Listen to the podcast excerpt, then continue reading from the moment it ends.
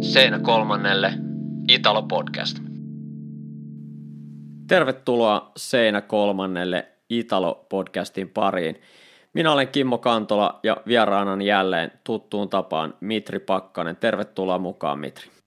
Kiitos Kimmo ja samoin kaikille kuulijoille. Viikko on vierähtänyt nopeasti Suomessa, ainakin täällä etelässä, todennäköisesti myös pohjoisessa mennään aika talvisissa keleissä.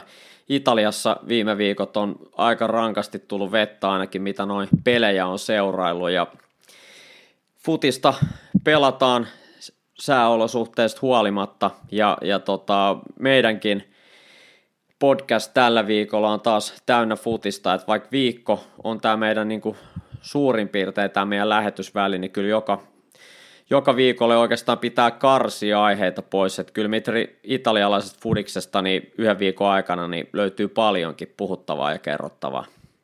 Kyllä, joo. Siis kun miettii, että pelkästään Serie Aassa on jo 20 mielenkiintoista joukkuetta, niin oikeastaan jokaisesta voisi vetää omankin. Tota, kyllä näin, näin se on. Ja pelejä, pelejä on, on tosiaan kovaan tahtiin ja siellä on joukossa taas ollut ja on ihan taas lähitulevaisuudessa tosi, tosi mielenkiintoisia otteluita. Me viime jaksossa aloitettiin uusi osio Frittomisto ja sitä jatketaan tällä kertaa ja nyt me ollaan potkastu tämä uusi vuosi käyntiin ja tänäänkin esitellään uusi osio ja se on tämmöinen menneisyyden kokoonpanot, että käydään Serie Asta tällaisia ehkä jo hieman unohtuneitakin kokoonpanoja vuosien varrella läpi ja ehkä niitä ihan suurimpia huippujoukkueita, vaan ehkä aavistuksen semmoisia niin tuntemattomampia ja pienempiä joukkueiden kokoonpanoja, jotka syystä tai toisesta on jäänyt, jäänyt historiaa ja tänään sitten aloitellaan se sarja, mutta ei vielä paljasteta, että mistä joukkueesta on kysymys. Mitri, meillä on muutamia uudistuksia, mutta laatuhan meillä pysyy kuitenkin samana. Siihen pyritään joo, vähintään samana, niin kuin tota, ihan niin kuin joukkueet kentällä, niin tota, pidetään siitäkin, ettei laatu ainakaan me huonompaan suuntaan. Se olkoon meidän tavoite tälle vuodelle. Tota, viimeksi lupailtiinkin jo ja mennään suoraan asiaan, eli nyt tuossa maanantaina, eli tätä nauhoitellaan keskiviikkona kolmas päivä, niin maanantaina ensimmäinen helmikuuta laitettiin siirtoikkuna kiinni. Ennen kuin käydään joukkue joukkueelta vähän joukkueiden niin kuin tota, uusia hankintoja sekä pelaajamenetyksiä, niin Mitri, millainen siirtoikkuna tämä Italiassa oli? Tiedätte tässä koko korona-aikana, että siirto, siirtoikkunat tai siirtomarkkinat tietyllä tavalla hiljenee ja ö, kyllä niin kuin kaikki seurat pyrkii, pyrkii niin kuin minimoimaan ainakin, ainakin turhia siirtoja, no miksei tietysti aina muulloinkin, mutta tota, kyllä niin kuin siirtojen, on ne sitten hankintoja tai myyntejä, niin ö, niiden kanssa ollaan entistä tarkempia ihan taloudellisista syistä, ettei tule niin sanottuja niin sanottua hakuammuntaa liikaa tai mahdollisia niin kuin ylilyöntejä ihan niin kuin hintalaatusuhteen kannalta. Sama koskee valmentajiakin tietyllä tavalla, että niin kuin valmentajamarkkinatkin on nyt hiljentynyt tämän vajaan vuoden aikana hyvinkin merkittävästi. Mutta kyllä se sitä nyt talven siirtoikkuna leimas aika voimakkaasti tuo ilmiö ja, ja niin kuin niin kuin odottaa saattoon ja hyvin paljon niin kuin vuokra- tai lainasopimuksia. Ja sitten semmoiset varsinaiset isot kalat jäi aika pitkälle kyllä hankkimatta, kuten monesti muulloinkin tammikuussa on sitten korona-aika tai ei. Miten voidaanko tässä tehdä johtopäätöksiä tulevasta kesän siirtoikkunasta? Oliko tämä vielä tyyntä myrskyn edellä vai jatkuko sama trendi, että mennään hyvin maltillisella linjalla verrattuna vaikka aiempiin viime vuosiin?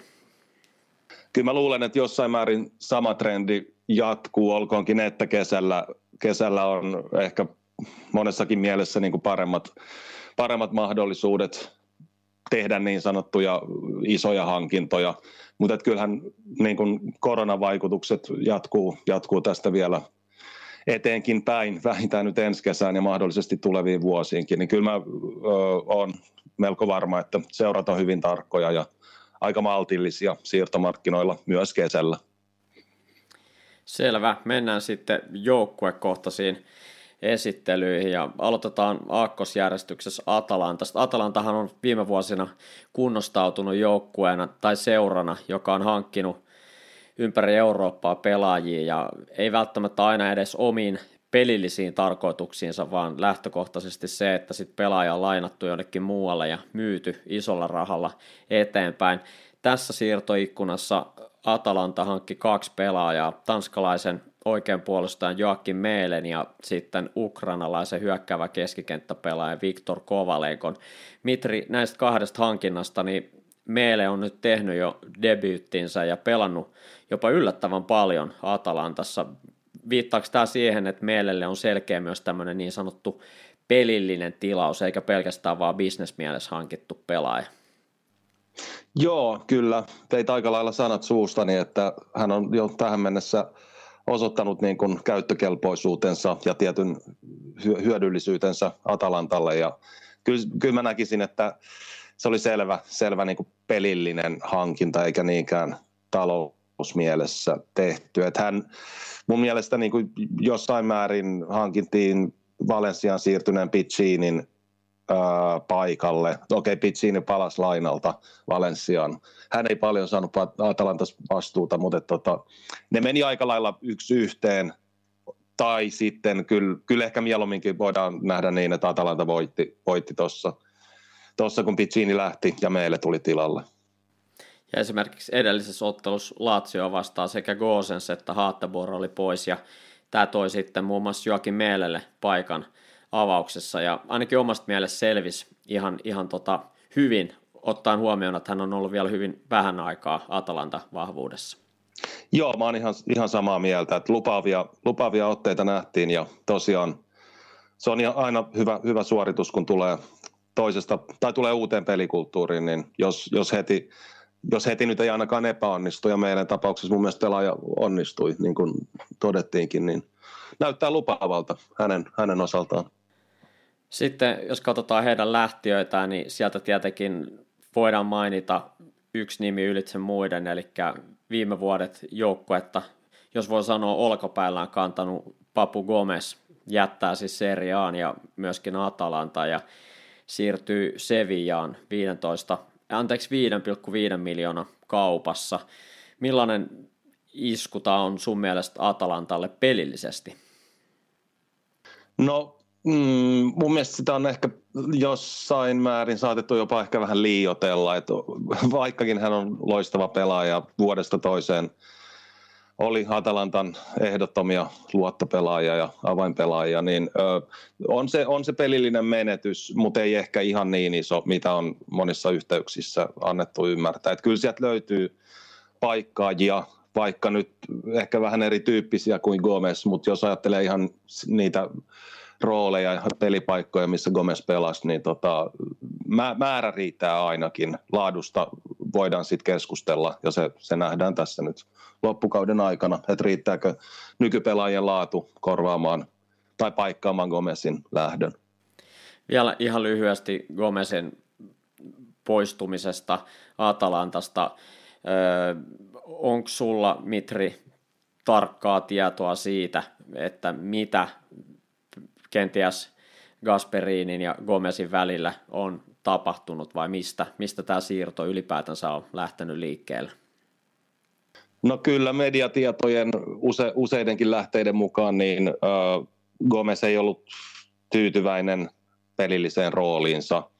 Et se, se vaihteli aika paljon. Siinä tapahtui tietynlainen muodon muutos nyt niin kuin sanotaan ehkä viimeisen vuoden aikana suunnilleen tai vajaan vuoden aikana. Ja ja hän sopeutui hyvin heti alusta saakka siihen ja pelasi, pelasi loistavasti.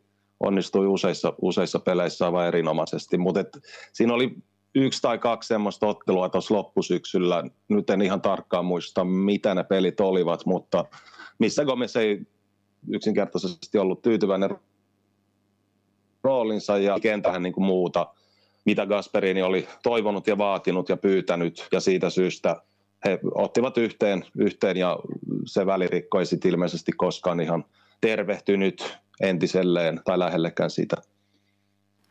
Ja nyt Atalanta edelliset ottelut on pelannut kahdella kärjellä, josta toinen on yleensä ollut Ilisic ja heidän alapuolelle ja sitten joko Pessiina tai esimerkiksi uusi, uusi tota, hank, tai joka kesällä hankittiin jo venäläispelaaja, en muista nyt tarkalleen. Uh, Miranchuk.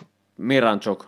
Miranchuk ja oli kyseessä. Malinovski löytyy Kyllä. myös omasta takaa ja tarvittaessa Pasalitskin voi pelaa niitä, sitä paikkaa tai niitä rooleja, niin kyllä sieltä niin kuin sanoin, niin sitä määrää, määrää löytyy. Ja nyt Kovalenko on myös enemmän tai vähemmän niiden roolien pelaaja, niin ei, ei, Atalanta ei kyllä niin kuin lirin joudu Gomezin lähden takia mun nähdäkseni, koska vaihtoehtoja kyllä piisaa.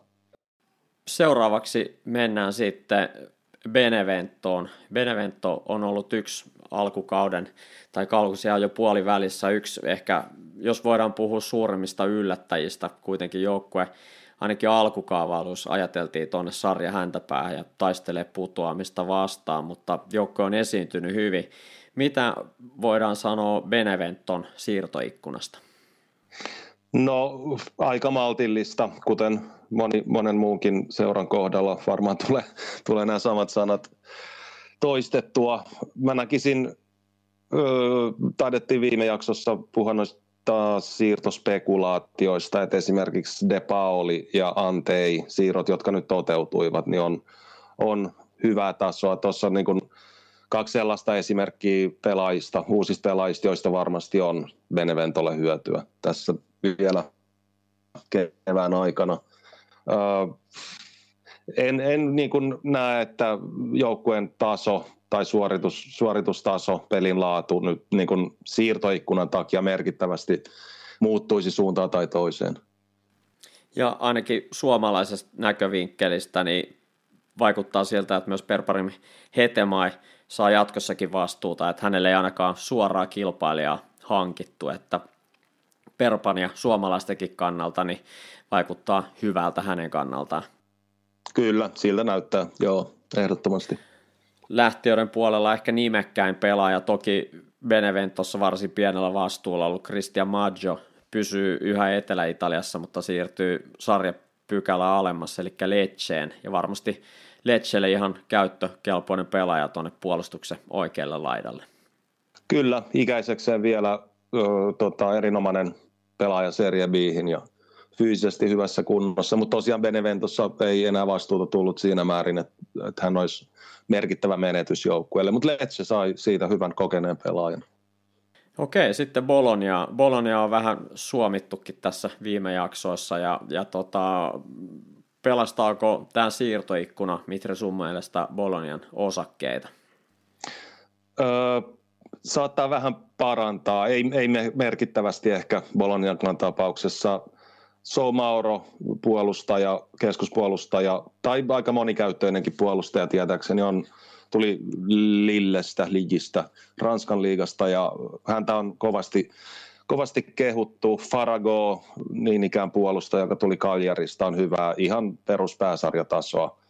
Ja äh, Antov Bulgarian pääsarjasta, hänkin puolustaja. Että kyllä se esimerkiksi noin kolme siirtoa kertoo siitä, että puolustuspäähän tarvittu, tarvittiin vahvistusta ja puolustuspää on nyt myös vahvistunutkin, että Densville ja Calabresi Patskin, jotka lähtivät seurasta, ne ovat puolustajia, mutta kyllä toi tulleiden kokonaislaatu on huomattavasti parempi kuin lähteneiden kokonaislaatu. Et sanotaan näin, näin päin vaikka, että ei Bologna nyt ainakaan heikentynyt tässä siirtoikunassa.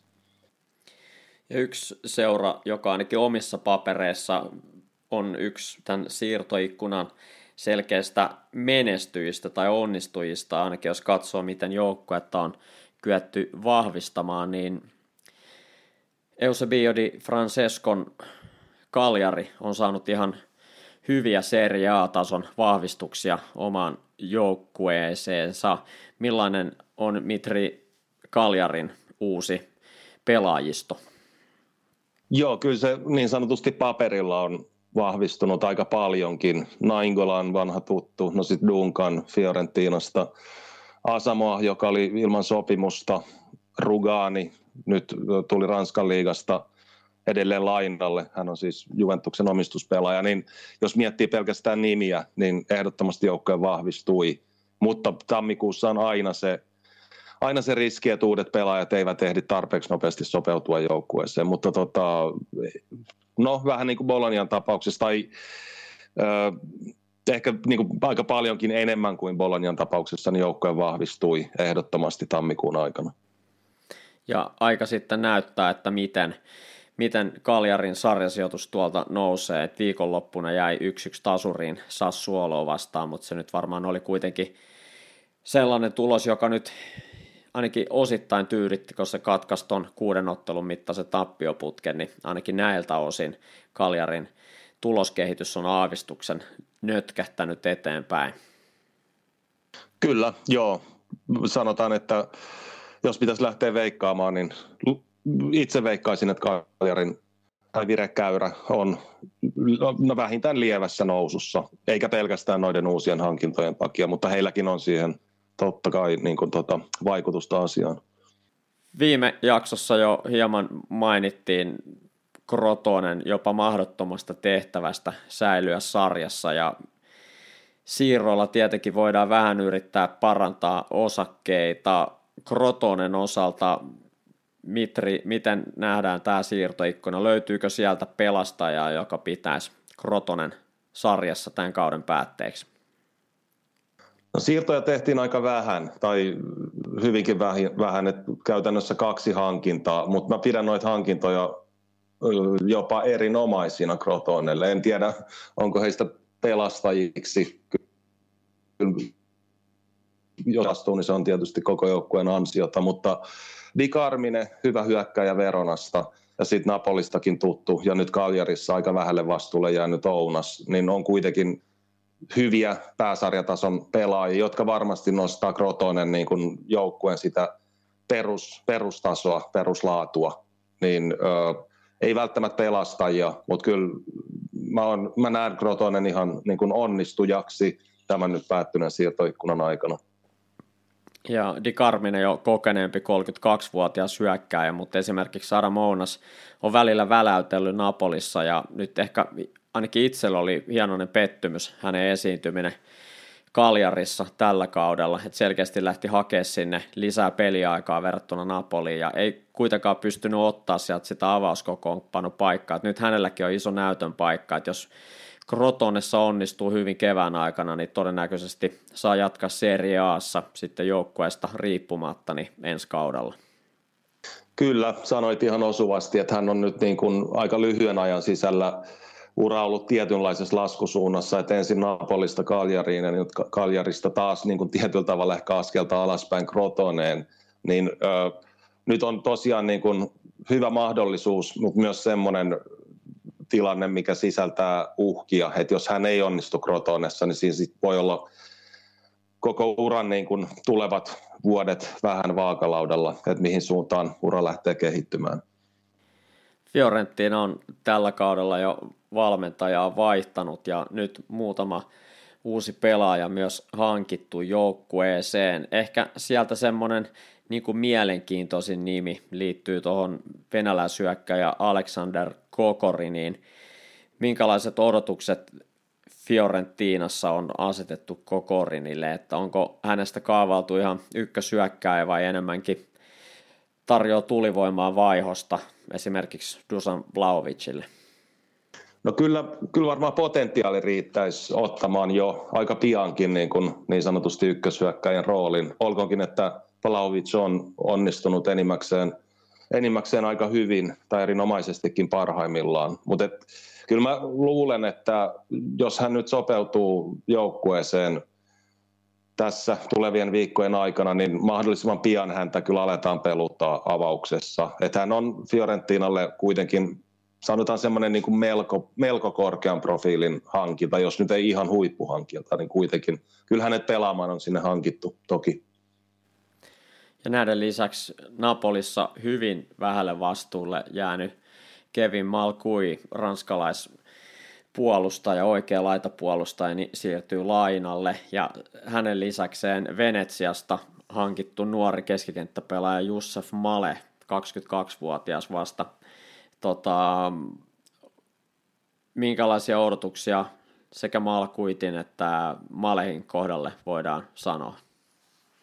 No Malkyvit tota, Ancelottin aikana Napolissa osoitti, että hän on, hän on niin kuin vähintään, vähintään niin kuin tyydyttävää pääsarjatasoa Italiassa. Et jos, jos hän on kuntoutunut vammoistaan, niin kyllä hänestä voi olla Fiorentinalle paljon, paljon hyötyä. Mitä tuohon Malehiin tulee, niin mun lähteen mukaan ö, hän siirtyy vasta kesäkuussa Fiorentinaan, että siirto on selvä tai sovittu, mutta se toteutunee ilmeisesti ainakin tämän lähteen mukaan vasta kauden jälkeen. Okei, okay. no niin. Mutta joka tapauksessa mielenkiintoinen niin sanottu tulevaisuuden pelaaja. Sitten Genoa, joka on yksi tämän hetken kuumimmista joukkueista Serie Aassa.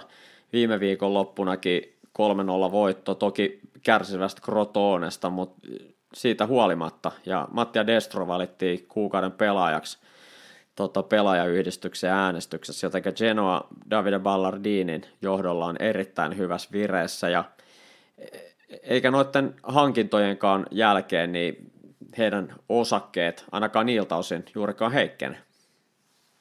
Ei, ei missään nimessä. Niin kuin, no, vaikka sanottiinkin, että tammikuussa on yleensä aika hiljasta ja varsinkin nyt korona-aikana, niin kyllä Genoa on taas kerran yksi niitä niin kuin ollut niitä aktiivisimpia joukkueita tai seuroja siirtomarkkinoilla. Ja niin kuin ollaan aiemmissakin jaksoissa todettu, niin Kevin Strootman oli kyllä aivan, aivan loistava hankinta, ainakin niin kuin teoriassa. Että jos pysyy ehjänä ja terveenä, niin varmasti hänestä on joukkueelle paljon, paljon hyötyä. Ja tota Juventus, Juventuksessa tullutta lupaavaa keskikenttäpelaajaa tai kymppipelaajaa, miten halutaankaan nähdä, Porta Nova, niin on, on mielenkiintoinen hankinta ja mielenkiintoinen pelaaja, mutta mä en ole ihan varma, onko Genoa hänelle uran tässä vaiheessa ehkä nyt se, se joukkue, jossa hänen kehityksensä puhkeisi niin kuin kukkaan ihan varsinaisesti. Musta jotenkin tuntuu, että Genoa joutuu kuitenkin niin kuin tarkkailemaan takana olevia joukkueita ihan sinne loppukauteen saakka, kevääseen saakka. Ja siinä, siinä mielessä, niin kuin, niin kuin historia on osoittanut, niin nuorilla pelaajilla, pelaajilla ei aina ole niin kuin helppoa saada riittävää peliaikaa ja riittävää vastuuta. Että siinä, siinä mielessä herättää pieniä kysymyksiä, vaikka kyseessä onkin hyvä ja lupaava pelaaja.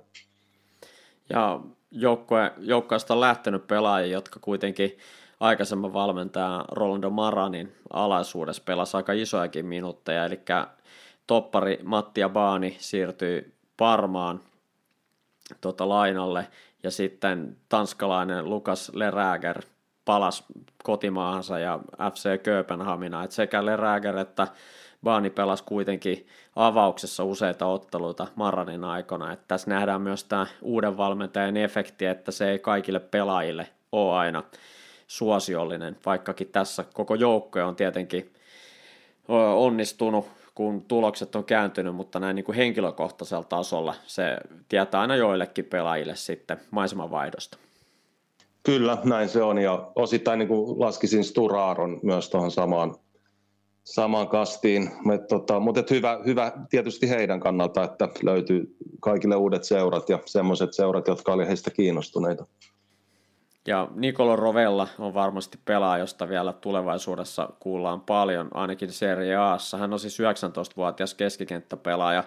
Juventus osti hänet nyt tässä tammikuun siirtoikkunassa 18 miljoonaa euro hinnalla ja jäi sitten vielä loppukaudeksi lainalle Genoaan. Ja kun tämä kausi saadaan taputeltua, niin Rovella sitten siirtyy Juventukseen. Todennäköisesti saattaa olla ensi kauden pelaavia jossain lainalla, mutta hän on sitten niin kuin tästä tammikuun siirtoikkunasta lähtee virallisesti Juventuksen omistama pelaaja. Kyllä, juuri näin. Semmoinen yksi Italian nuorista, ehkä lupaavimpiin laskettavista futaajista. Mielenkiintoinen pelaaja ja varmasti hyvä tulevaisuus edessä. Ja sitten mennään Veronaan. Verona teki kans kaksi laina lainaliikettä tai siirtomarkkinoilla, eli just äsken mainittu Stefano Sturaro siirtyi Genoasta lainalle, ja en ole ihan tarkkaan tiedä, että oliko tässä optio, todennäköisesti on optio sitten pysyvästä siirrosta kesällä, ja myöskin Kevin Lasagna vaihtoi toisesta seriaa seurasta, eli Udineesesta sitten Veronaan ja Lainalle. Oliko näissä pelaajaprofiileissa jotain yllättävää vai sopivatko he sinun mielestäsi hyvin Ivan Juritsin systeemiin?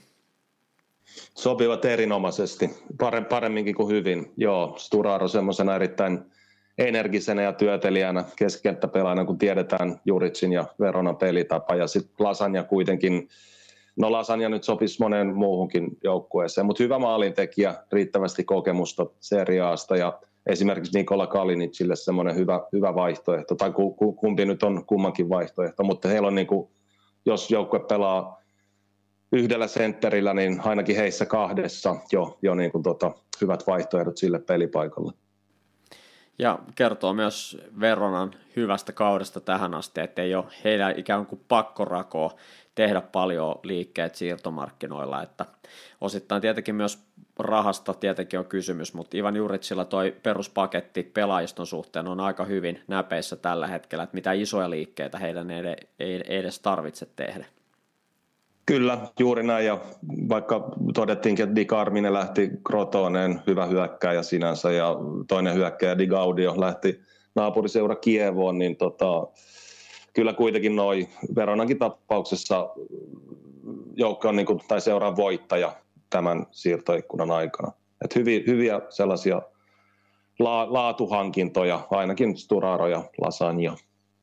Sitten sarja kakkonen Inter Milan ei, ei uusia tulijoita ja lähtöpuolellakaan ei oikeastaan mitään muuta isompaa mainittavaa. Toi Raja Nainggolan mainittiin jo aikaisemmin hänen siirtonsa yhteydessä Kaljariin ja nuori hyökkäjä Sebastiano Esposito jatkaa nyt siis lainalla Venetsiassa, että pelaston alkukauden lainalla Spalissa. Ja muuten ei oikeastaan mitään, mitään niin kuin erityistä mainittavaa Interistä.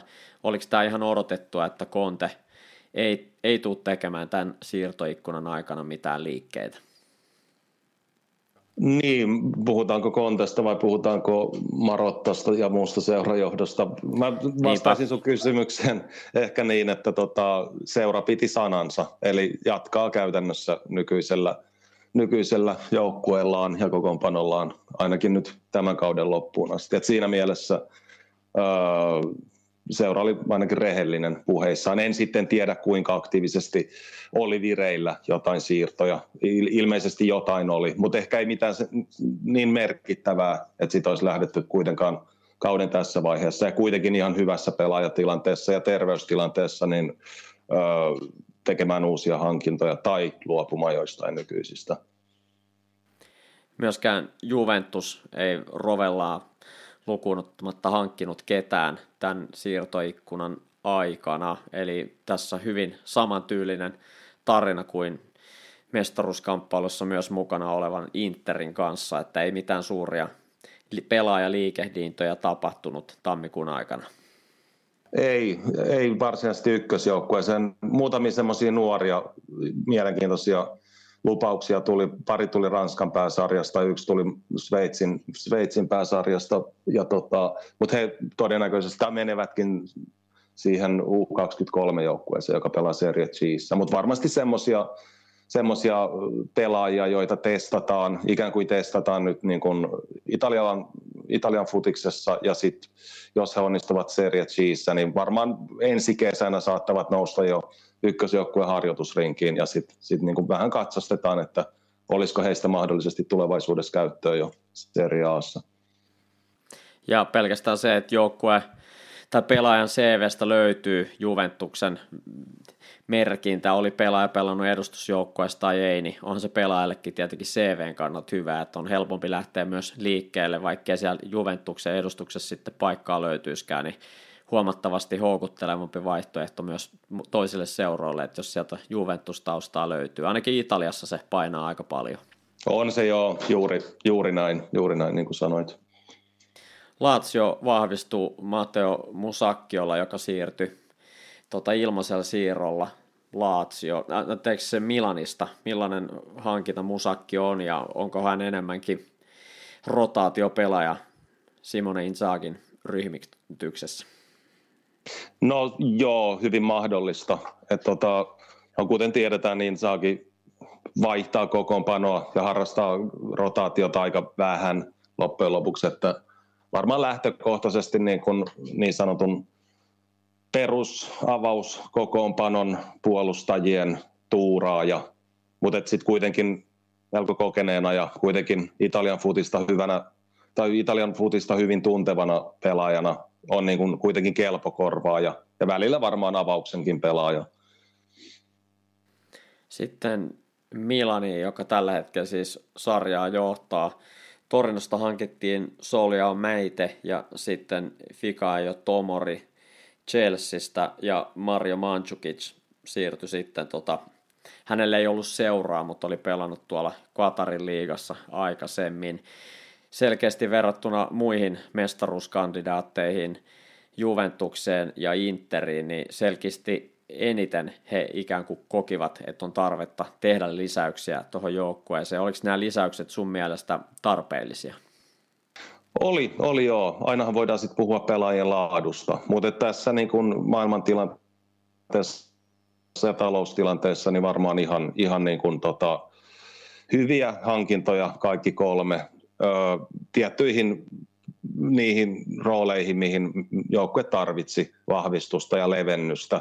Kyllä semmoisen niin aika yleisen italialaisen näkemyksen mukaan niin Milan oli tämän siirtoikkunan ehkä suurin voittaja, ainakin jos puhutaan suurseuroista ja mestarikandidaateista, niin niin kuin viittasitkin äsken, niin kyllä Milan niin kuin pärjäsi hyvin tämän tammikuun aikana näissä siirtokabineteissa siinä mielessä, että joukkue ei heikentynyt päinvastoin. Saatiin hyvät laatupelaajat niille paikoille, mihin tarvittiinkin. Ja lähtöpuolella tietenkin Musakko, joka siirtyi Laatsioon, niin myös aiempina vuosina varsin hyvinkin peliaikaa saanut Andrea Konti, oikea puolustaja, niin lähti lainalle Parmaan ja todennäköistä on, että hän ei Milaniin sieltä enää palaa, että jonkinnäköinen optiodiili varmasti Parman kanssa on tehty, mutta siinä saattaa olla klausula ja myös jo, jo, joihin vaikuttaa sitten toi Parman lopullinen sarjasijoituskauden päätteeksi, että tuskinpa Konti lähtee Serie b pelaa Parman kanssa, että varmasti tämmöisiä, tämmöisiä, tämmöisiä asioita sitten hänen sopimuksessaan tarkastellaan ja kausi on saatu päätökseen. Kyllä, näin, näin voisi kuvitella ja Parma sai siitä ihan, tai oikeinkin hyvän pelaajan, mutta mennään Parmaan myöhemmin. Yes, Napoli ei tehnyt hankintoja tässä siirtoikkunassa ja oikeastaan lähtiöitä onkin jo, ketä tuossa on mainittu. Heidän lisäkseen Fernando Lorente lähti Udineeseen ja, ja sitten tota, no Milik oli jo aiemmin, aiemmin tota, lähtenyt ja hänen lainaansa Marselleen sitten tota, itse asiassa nyt lainattiin Marselleen, olisiko ollut Saksassa jossain lainassa tuon syksy, syksypuolen, ne on nyt ihan varma, mutta joka tapauksessa hän ei ole tällä kaudella, tällä kaudella Napolin paidassa esiintynyt ja vaikuttaa siltä, että tulevaisuutta ei hänellä Napoli joukkuessa enää ole.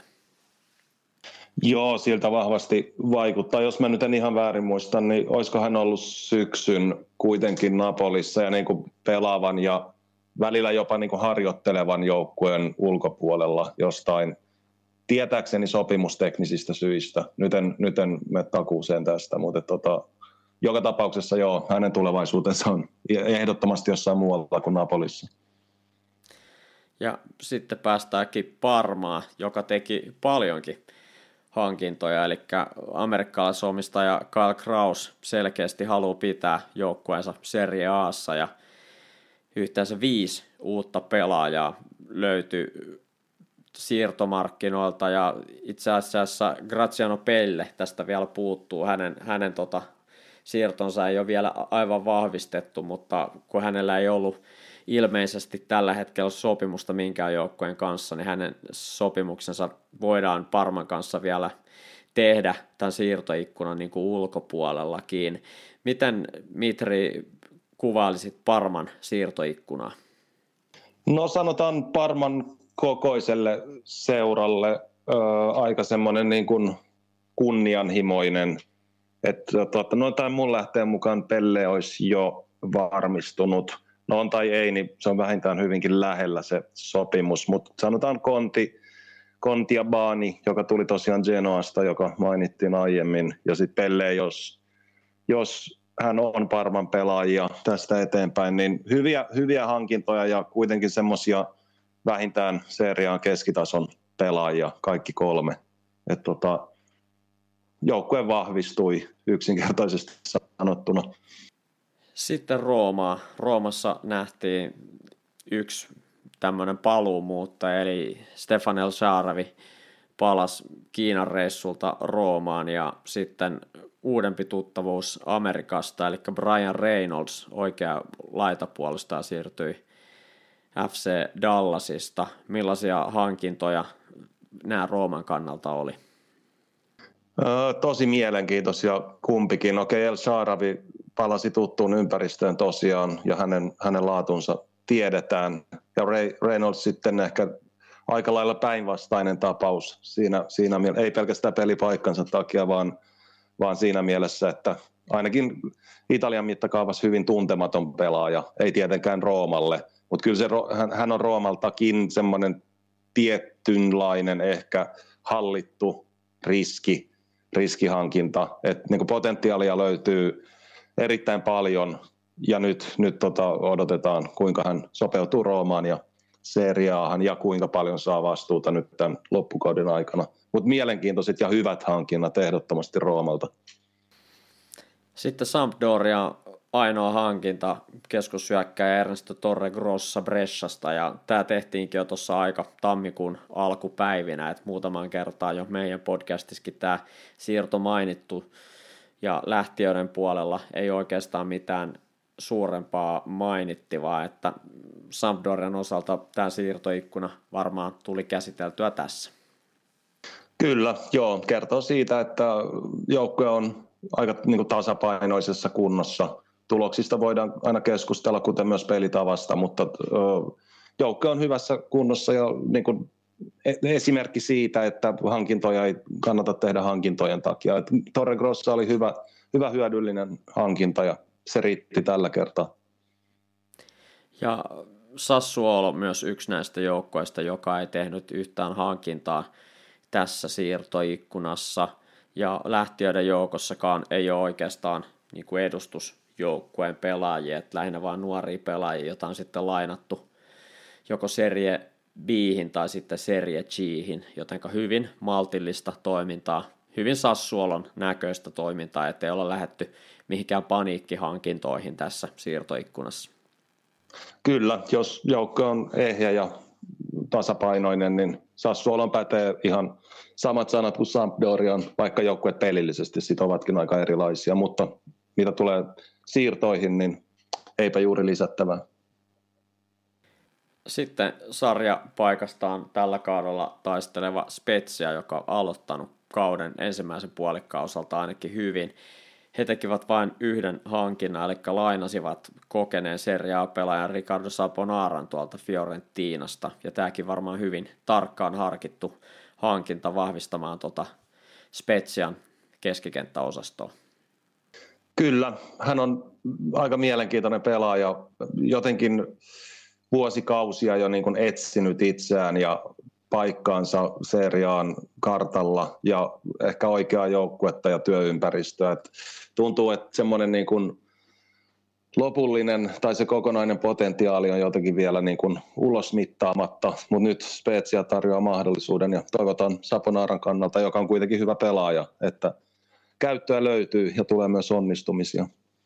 Ja sitten Torino, joka on myös vaihtanut valmentajan tällä kaudella, ollut, ollut aikamoisissa vaikeuksissa pitkin kautta. Nyt Nikola, Dav, da, anteeksi, Davide Nikolan myötä on, on pystynyt muutaman tasurin hankkimaan ja katkaisee tappiokierteensä.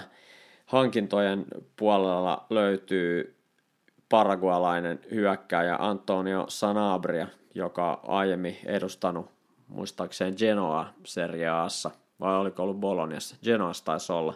Genoassa, ja, tota, joo. joo. ja hänen lisäkseen Juventuksen omistava Rolando omistama Rolando Mandragora, joka pelasi alkukauden lainalla Udineesessa, niin on sitten nyt siirtynyt lainalle tuonne Torinoon ja, ja, tota, ja hänen siirtonsa muistaakseen sisältö tuon option, että se muuttuu sitten, tota, muuttuu sitten kauden jälkeen sitten maksulliseksi, että taisi olla mun mielestä, siinä oli jotain tehty klausuleja ja mun mielestä jonkinlaisia ultimaattumeita kanssa siitä, että vaikkei Torino sitten lunastaisi tätä pelaajaa Juventukselta, niin he joutuisi ikään kuin maksaa siitä aika tuntuvan sakonkin, että käytännössä Mandragora siirtyy pysyvästi Torinoon sitten tämän lainan jälkeen.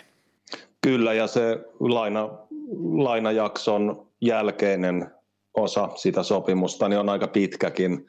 Taisi olla vuoteen 2024, ellei jopa 2025, mutta vähintään vuoteen 2024, niin tota, enkä, enkä oikeastaan ihmettele, koska hän on, hän on jo vuosikausia osoittanut potentiaalia ja vuosikausia ollut hyvin, hyvin lupaava pelaaja. Ehkä pikkuhiljaa alkanut lunastaa niitä odotuksia, mutta niin kuin pystyy vielä suhteellisen nuorena pelaajana kehittymään ja nousemaan Torinon tasoisessa joukkueessa ihan, ihan runkopelaajaksi. Mun mielestä hyvä, hyvä siirto sekä pelaajan että Torinon kannalta. Ja Mandragoran siirto sitten sai aikaan myös toisenlaisia liikkeitä, eli Jakobo Segre, samanikäinen keskikenttäpelaaja Torinosta, joka nyt Nikolankin aikana jonkin verran saanut vastuuta, niin siirtyi sitten lainalle Spaliin ja sitten laituri Vincenzo Milliko sitten tota, myös lainalle Frosinoneen, eli molemmat nuoret pelaajat, Milliko 20-vuotias, niin lähtee hakemaan sitten pelikokemusta sarjapykälää alempaa. Kyllä, ja Milanin kohdalla mainittiin tosiaan toi Meiten siirto punamustiin Torinosta, niin sanotaan Mandragoran kannalta, että Segre ja Meite kun lähtivät joukkueen keskikentältä, niin kyllä varmasti peliaikaa on tiedossa, näin voisi kuvitella. Sitten meillä on Mitri viimeinen joukkue jäljellä, eli Udinese. Udineesen kausi on ollut ehkä odotetun kaltainen. Se on ollut sisältänyt hyviä jaksoja ja sitten vähän heikompia jaksoja, mutta näillä, näillä näkymin vaikuttaisi siltä, että joukkue tulee sarjapaikan säilyttämään, vaikkakin viime aikojen vire ei ollut paras mahdollinen. Toi viikonlopun 1-0 voitto tietenkin vähän paras, paras paranti heidän kannalta osakkeitaan, mutta mitä voidaan sanoa siirtojen osalta, että onko niistä – tulossa helpotusta Uudineesen loppukaudelle? No en välttämättä näkisi niin. että no joo, Jorenten taso tiedetään. Hänellä on kokemusta useista, useista kovatasoisista sarjoista, mutta ura on väistämättä jo laskusuunnassa ja ikäkin on jo aika paljon mittarissa. Mitä nyt tulee jalkapalloilijan ikään. Et kyllä mä pidän niin kun, varsinkin Lasanjan ja Mandragoran lähtöä Udineesesta niin kun aika jos nyt ei pahoina menetyksinä, niin kuitenkin merkittävämpinä kuin sit Jorenten ja muiden saapujien niin kuin sitä kokonaisantia. Et tota, Udines on yksi niitä, jotka eivät varsinaisesti ainakaan vahvistuneet tammikuun aikana. Näin. Kaikki 20 joukkuetta ja heidän siirtonsa on nyt käyty läpi ja seuraavan kerran siirtoja sitten taas luvassa ensi kesänä kesäkuun alussa näillä näkymin sitten aukeaa tuo siirtoikkuna, jos kaikki, kaikki ottelut ja sarjat saadaan pelata, pelattua suunnitelmien mukaisesti, niin seuraava siirtoikkuna sitten kesällä, niin, niin sanotusti näillä mennään nyt siihen asti ja joukkueet ovat hankintansa tehneet. Ja poikkeuksena ne lainasopimuksia ilmeisesti saman sarjatason sisällä saa vielä tehdä, vai oliko niin, että eri sarjatasot, eli biistä saa vielä lainata aahan, en ole ihan varma, mutta ainakin pelaajat, joille ei ole vielä sopimusta tällä hetkellä olemassa, niin saa vielä tämän siirtoa jälkeen tehdä sopimuksen jonkun joukkueen kanssa. Et voi olla, että jotain satunnaisia hankintoja vielä tulee, mutta pääasiallisesti niin näillä mennään nyt kesään asti. Kyllä, joo. Tuohon olin juuri tulossakin, että, tota, että siellä on kuitenkin sopimu, sopimuksettomassa tilassa olevia hyviäkin ja nimekkäitäkin pelaajia aika paljon, niin kuin, tai hyvinkin paljon Eurooppa täynnä. että kyllä käytännössä, jos nyt ei jokainen seriaan seura, niin ainakin yli puolet seuroista katsastaa vielä tässä kevätkuukausina heidänkin tilannetta, tai ei, ei nyt ehkä enää keväällä varsinaisesti, mutta tässä, kuten sanoit, niin tämän päättyneen siirtoikkunan jälkeenkin, että sieltä on jotain mahdollisesti odotettavissa, semmoisia todellakin kirjaimellisesti täsmä, täsmähankintoja joihinkin, joihinkin joukkueisiin, mitkä, jotka tarvitsevat vielä lisävoimaa tai joukkueensa vahvistusta. Näin. Sitten on aika esitellä meidän uusi ohjelma-osio, joka on tällainen menneisyyden kokoonpanot, eli tavoitteena esitellä teille rakkaille kuulijoille kokoonpanoja menneisyydestä ja syystä tai toisesta ne ovat jääneet joko mieliimme tai sitten unohtuneet ja nyt siitä syystä halutaan palauttaa ne takas keskusteluaihe on ainakin yhden podcast-osion muodossa. Ja ensimmäisessä menneisyyksien kokoonpanoissa niin käsitellään joukkue, joka tulee Veronasta, mutta se ei ole Hellas, se on Kievo ja puhutaan noin 20 vuoden takaisesta joukkueesta. Miksi Mitri tästä joukkueesta halutaan puhua vielä 20 vuotta myöhemminkin?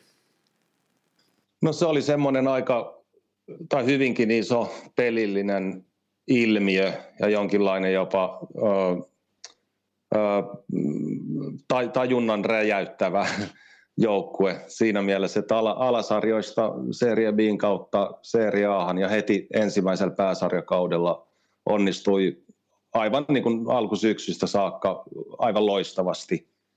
Ja ö, päävalmentajana toimi silloin vielä suhteellisen tuntematon Luigi Del Neri, joka sitten Kievossa nousi koko maailman tietoisuuteen.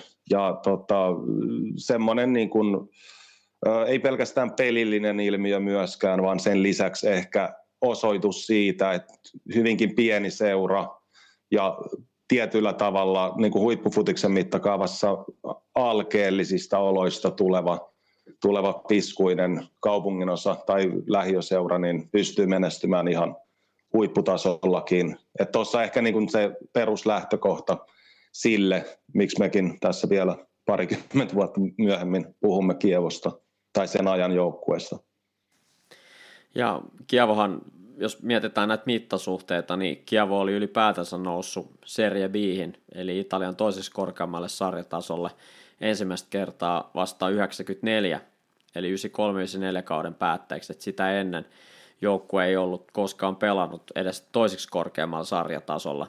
Ja tästä muutamia vuosia myöhemmin joukkue esiintyi ihan seriaan kärjessä, niin kuvaa siitä, kuinka kuinka suuresta, jos nyt ei tuhkimotarinasta, niin ainakin menestystarinasta voidaan puhua. Ja niin kuin jo aiemmin mainitsit, niin Luigi Del Nere, eli joukkojen päävalmentaja, joka siirtyi Kievoon kesällä 2000, niin tätä ennen niin ei ollut myöskään valmentanut pääsarjatasolla, että päinvastoin hyvin pienissä seuroissa, taisi olla Serie G-tason seuroja oikeastaan kaikki, mitkä Del Nerilla oli ollut ennen Kievoa. Ja tota, Kievossa aloitti siis 2000 ja heti ensimmäisellä kaudellaan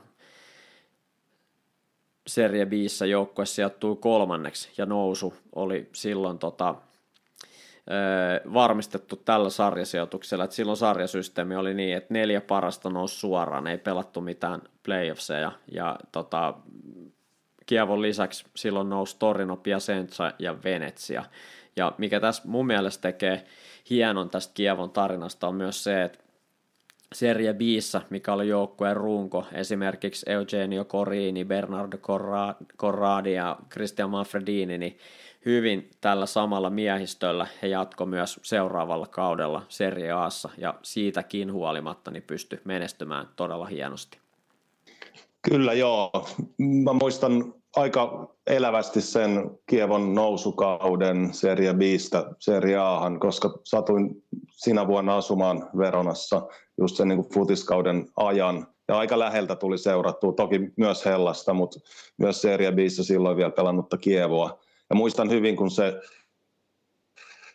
kausi jatkui aika pitkään kesä, kesäkuuhun ja se koko kaup- tai jos nyt ei koko kaupunki, niin kuitenkin kaupungissa semmoinen pienenlainen futisbuumi nousi ja nousi, että josko, josko Hellaksen haastajaksi nousisi niin kuin piskuinen ja aika, aika niin kuin kääpiö-seuran maineessa jo silloin ollut Kievo. Et se, siinä oli semmoisia tiettyjä niin kuin tuhkimotarinan elementtejä ja se oli, se oli mielenkiintoista niin kuin aistia ja vaistata siitä kaupungista, vaikka Kievo onkin hyvin tyypillisesti niin kuin kaupungin osaseura, että se ei ole läheskään koko Veronan seura, kuten, kuten Hellas, niin siitä huolimatta niin se oli kaupungille niin kuin futiksen kannalta merkittävää aikaa. Ja jos mietitään tämän tarinan tämmöistä arvoa, niin kausi 2001-2002, joka oli siis Kievon ensimmäinen esiintyminen Italian pääsarjatasossa, niin tasolla, niin sarjajärjestys oli seuraava eli Juventus oli mestari, toisena Rooma, Inter kolmantena, Milan neljäntenä ja Kievo viidentenä. Ja Kievo jäi vain pisteen päähän Milanista, joka sijoittui siis neljänneksi ja vei tuon viimeisen paikan mestareiden liigaa. Ja se oli todella lähellä, ettei Kievo olisi mennyt tota Milanin sijasta mestareiden liiga karsintoihin, koska tota, viimeisessä kolmessa pelissä heillä oli vielä avaimet omissa käsissään ja niistä he pystyi saavuttamaan vain neljä pistettä ja lopulta Milan päätyi sitten 55 ja Kievo 54 pisteeseen. Aavistuksen paremmalla loppukauden vireellä, niin joukko olisi ollut neljäs sarjassa sillä kaudella. Kyllä, joo. Taas palautuu kirkkaita muistikuvia niiltä ajoilta. Että se alkukausihan oli aivan aivan loistava. Ja silloin kun Kievo oli, se, nyt en muista ihan tarkkaan, mutta syksyllä kuitenkin siinä jossain vaiheessa alkukautta niin kuin ensimmäistä kertaa sarja kärjessä, siis Serie Aassa, niin olin juuri silloin Veronellossa, eli seuraharjoituskeskuksessa juttu, juttumatkalla, ja siellä oli sinäkin päivänä, se oli normaali arkipäivä, en muista oliko tiistai vai keskiviikko, niin äh, siis useista, useista eri maista toimittajia toimittajia paikan päällä ja ottamassa selvää, että mistä, mistä tässä, tässä niin kuin ilmiössä on kysymys. Ja totta kai se oli Kievon historian, tai suhteessa his, aiempaan historiaan, niin siis aivan täysin odottamatonta ja ainutlaatuista. Et aika nopeassa, niin kuin muutaman viikon tai jopa parin viikon, yhdenkin viikon aikana joukkue nousee tuollaisen niin kuin, maailmanlaajuisen huomion ja kiinnostuksen kohteeksi. Että kyllä siinä niin kuin, to, toistan tuon sanan tuhkimotarina, koska jos sellaista sanaa halutaan käyttää, niin Kievan tapauksessa se kyllä oli, oli juuri sitä. Se oli mielenkiintoista seurattavaa. Ja varsinkin sillä syyskierroksella Kievohan johti sarjaa yli kahden kuukauden ajan, eli kierrokset 8-15, niin Kievo oli sarja kärjessä, eli tuon syyspuolikkaan aikana niin Kievo oli todella kuuma joukkue ja, ja tota, selkeästi taisteli ihan noista kärkisijoista jo, jo pelkästään tuon syksyn hyvän onnistumisen niin kuin johdosta. Ja täytyy muistaa, että joukkue tuon kauden aikana voitti muun muassa Laatsion ja Interin, eli pelkästään ää, ei kerännyt pisteitä keski, keskitason ja alemman keskitason joukkueita vastaan, vaan pystyi voittamaan myös ehdottomia seriaan huippujoukkueita. Kyllä, ja esimerkiksi Laatsiosta on huomioitava, että se oli hallitseva mestari silloin, että niin kuin vielä kovempi suhteessa vastustajiin kuin esimerkiksi nykyään. Et ne, oli kyllä, ne oli kyllä loistavia otteluita ja loistavia otteita Kievolta. Ja se niin kuin, muistan senkin hyvin, että se niin kuin keräsi ihan joka puolelta Italiaa niin kuin hirveän paljon sympatiaa ja semmoista niin kuin positiivista ihmetystä, että miten tämä voi olla mahdollista. Mutta tota, ehkä me mennään kohta ainakin osittain niihin pelillisiin asioihin, mikä sitten mahdollisti sen, sen hyvän menestyksen. Että vaikka loppusijoitus oli no, lainausmerkeissä vain viides sit sen loistavan alkukauden jälkeen, niin olihan sekin niin kuin ennakko-odotuksiin nähden aivan niin kuin uskomaton suoritus mennään tarkemmin joukkueen kokoonpanoon. Me ollaan nyt tässä ikään kuin valikoitu tämmöinen yksitoistikko, jolla joukkue useimmiten esiintyy. Ja sä tuossa Mitri jo aiemmin kun juteltiin, niin sanoit, että joukkue oli hyvinkin, jos se nyt kiveen hakattu, niin hyvin vähän Del Neri kierrätti sitä avauskokoonpanoa, että oli hyvin selkeästi tiedossa, että ketkä tulee aloittaa, jos ei mitään loukkaantumisia ole, niin ketkä tulee aloittaa Kievon pelit tuolla kaudella. Se oli nimenomaan siitä, ja se johti, johti niin kuin siinä jo alkukauden aikana siihen, että ympäri Italiaa siitä niin kuin Kievon avauskokoonpanosta tuli semmoinen ikään kuin mantra, jonka, jonka, joka niin kuin opittiin jopa ulkoa. Jos luettelen tästä nopeasti, niin kuin siinä on jopa semmoisia niin vähän runollisia kohtia, että Lupatelli, Moro, D'Angelo, Danna, Lanna, Eriberto, Perrotta, Corini, Manfredini, Corradi, Marazzina. Niin kun toi oli se yksitoistikko, joka enimmäkseen pelasi. Ja okei, okay, Eribertosta tuli myöhemmin Luciano sattuneista syistä, se on, se on sitten asia vähän erikseen. Mutta tota, toi kertoo, kertoo siitä niin kuin Kievon miellyttävyydestä myös niin kuin koko, ikään kuin koko suuren jalkapalloilevan Italian silmissä ja sitten myös siitä Del Nerin tosiaan siitä tavasta olla harjoittamatta, olla tekemättä niin kuin juuri yhtään rotaatiota, ellei sitten täysin pakon, pakon edessä. Mennään sitten ensimmäisen menneisyyden kokoonpanon kimppuun. Maalissa Kievolla tuolla kaudella oli Cristiano Lupatelli, syntyjään Perugiasta ja aloitti uransa Fidelis Andriassa. Hän siirtyi tuoreena Italian mestarina. Itse asiassa ei ollut öö, toissa kaudella voittanut Italian mestaruuden Roomassa, eli hän oli penkki, penkki maalivahtina siellä Roomassa ja siirtyi sitten 2001 kesällä tota, Anteeksi, kyllä mä puhuin nyt palturi, koska siis Roomahan voitti 2001 mestaruuden, eli se oli heti mestaruuden jälkeinen kausi, joo, kun Lu- joo. Lupatelli siirtyi Kiavosta, anteeksi Roomasta Kiavoon, että hän oli tuore Italian mestari, vaikkakin oli ollut tietenkin kakkosmaalivahti Roomassa, ja hän pelasi ton kauden aikana, eli nyt puhutaan Kiavon 2001-2002 kaudesta, niin hän pelasi tuon kauden aikana peräti 6-0 peliä, ja, ja tota, hän tuli tunnetuksi siinä, että käytti pelinumeroa 10, ja, ja tota, pelasi tuon kauden aikana yhtä vajaa kaikki 34 ottelua, eli 33 peliä. Pelattiin silloin 18 joukkueen Serie Aassa. Hän palasi vielä hetkellisesti takas Roomaan kauden 2003 päätteeksi, ja sitten sieltä siirtyi Fiorentinaan ja edusti muun muassa Parmaa, Cagliari, Palermo, Genoa ja Bologna. Ja tota, oikeastaan Kievon jälkeen niin käytännössä kaikissa joukkueissa oli sitten kakkosmaalivahti, eli tämä Kievossa pelattu yksi Serie A-kausi, niin jää hänen osaltaan niin kuin todella todella suureksi siinä mielessä, että hän oli selkeä ykkösvahti. Ja oli vielä itse asiassa tuossa 2002-2003 kaudella vielä Kievo ykkösveskari, mutta siirtyi sitten sen jälkeen sinne Roomaan.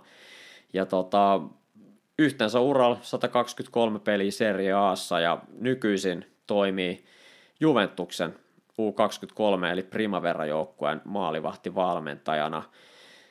Onko vielä Cristiano Lupatellista jotain, mikä olisi jäänyt sanottamatta tai jotain omia muistoja kenties tästä e- eräänlaisesta kulttimaalivahdista?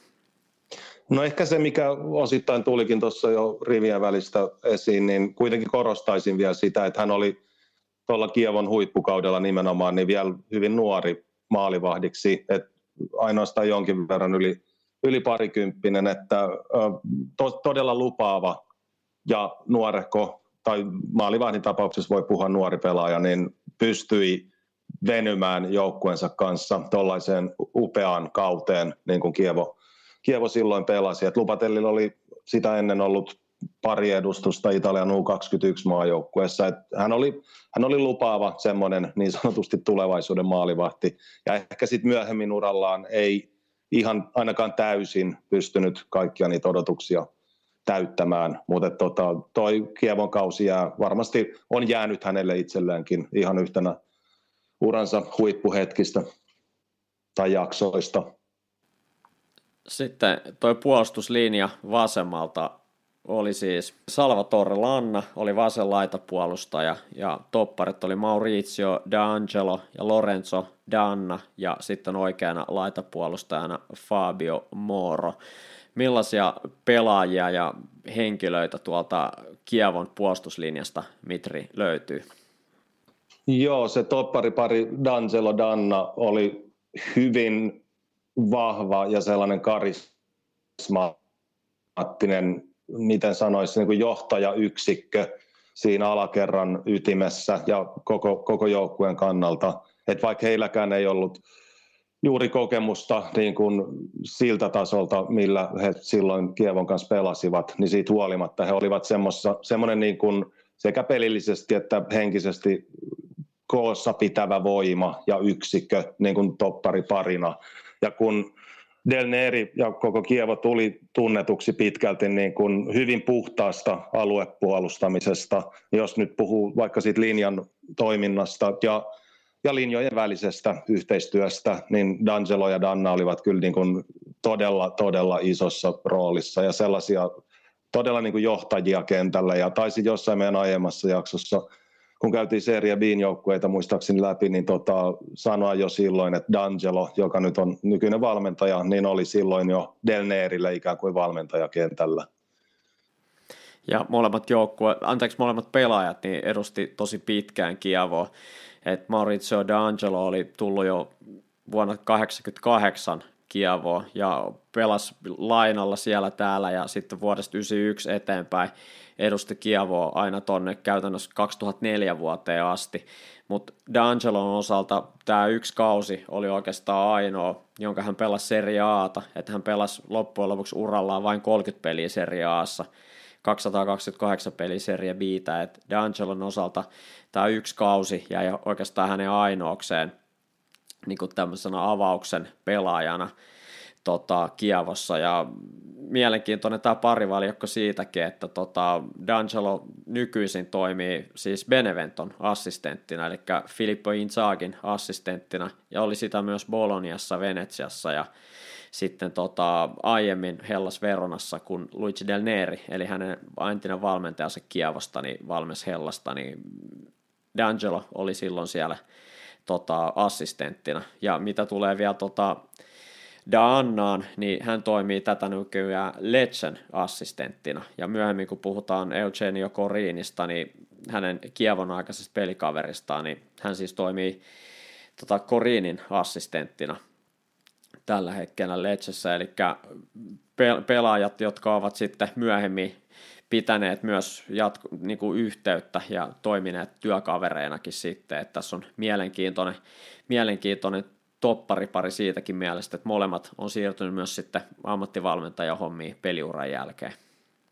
Joo, mä muistin väärin tuonne, että se oli, olisi ollut Serie B-jaksojen aikana, mutta nimenomaan siinä assistentti osuudessa puhuttiin D'Angelosta ja nimenomaan hänen merkityksestään niin kuin Kievolle ja Del Neerille ikään kuin valmentajana kentällä. Ja vielä mitä tulee Dannan ja D'Angelon niin semmoiseen todella vahvaan Kievo-identiteettiin, niin jos katsoo tästä niin kuin Kievon kaikkien aikojen eniten virallisia otteluita pelanneita pelaajia, okei siellä on Sergio Pellissier toki ihan omassa yksinäisyydessään tämän tilaston kärjessä 517 virallista ottelua, mutta kakkosena ja kolmosena tulevat Danna ja D'Angelo. Dannalla on 355 ja D'Angelolla 333 virallista ottelua Kievossa. Et sekin sekin kertoo paljon heidän merkityksestä jo silloiselle Kievolle. Ihan mielenkiintoinen yksityiskohta muuten tässä samassa tila, tilastossa on heti D'Angelon jälkeen nelosena muuan Rolando Maran, joka pelasi Kievossa kaudet 86-95, mutta ehkä me nyt mennä Maraniin sen enempää. Ei mennä, ja nämä sun mainitsemat runolliset nimet teki jo mulle tepposet, nimittäin mulla meni sen verran tuossa kaasupohja, että Salvatore Lanna, eli joukkojen vasenpuolustaja on siis se, joka on nykyisin Lecen assistenttina ja Eugenio Corinin pitkäaikainen assistentti, eikä tota, Lorenzo Danna, joka oli siis Maurizio D'Angelon topparipari. Ja Lorenzo Danna ei siis tällä hetkellä ole jalkapallossa toiminnassa mukana, että hän toimi Kievon päävalmentajana lokakuuhun 2018 asti ja toiminut muun muassa Kievon U19-valmentajana, mutta tällä hetkellä on työttömänä ainakin Transfermarktin mukaan, niin kuin jalka, mitä tulee jalkapallotöihin. Joo, joo, muistan hyvin sen, sen jakson, kun hän toimi Kievon päävalmentajana, mutta heikot tulokset sitten lopettivat sen, sen työn aika lyhyen, ikävä kyllä. Ja yksi pelaaja, jota vielä tuosta puolustuslinjasta mainittu, on siis oikea laitapuolustaja Fabio Moro, jota kuvailtiin, että hän oli erittäin tärkeä joukkueen tasapainolle. Eli toi vasenpuolustaja Lanna oli sitten enemmän tämmöinen hyökkäävä, hyökkäävä laitapuolustaja. Häntä pidettiin varsinkin sen syyskauden osalta tätä Lannaa siis ihan koko sarjan parhaimpana vasempana puolustajana ja oikealla laidalla sitten Fabio Moro toi tasapainoa, mutta hän oli aika korttiherkkä pelaaja, että muun muassa kolme ulosajoa tuli ton kauden aikana, että vaikkakin tasapainotti peliä oikealla laidalla, niin tämmöistä niin kuin stabiiliutta ei sitten aina korvien välistä välttämättä kuitenkaan löytynyt.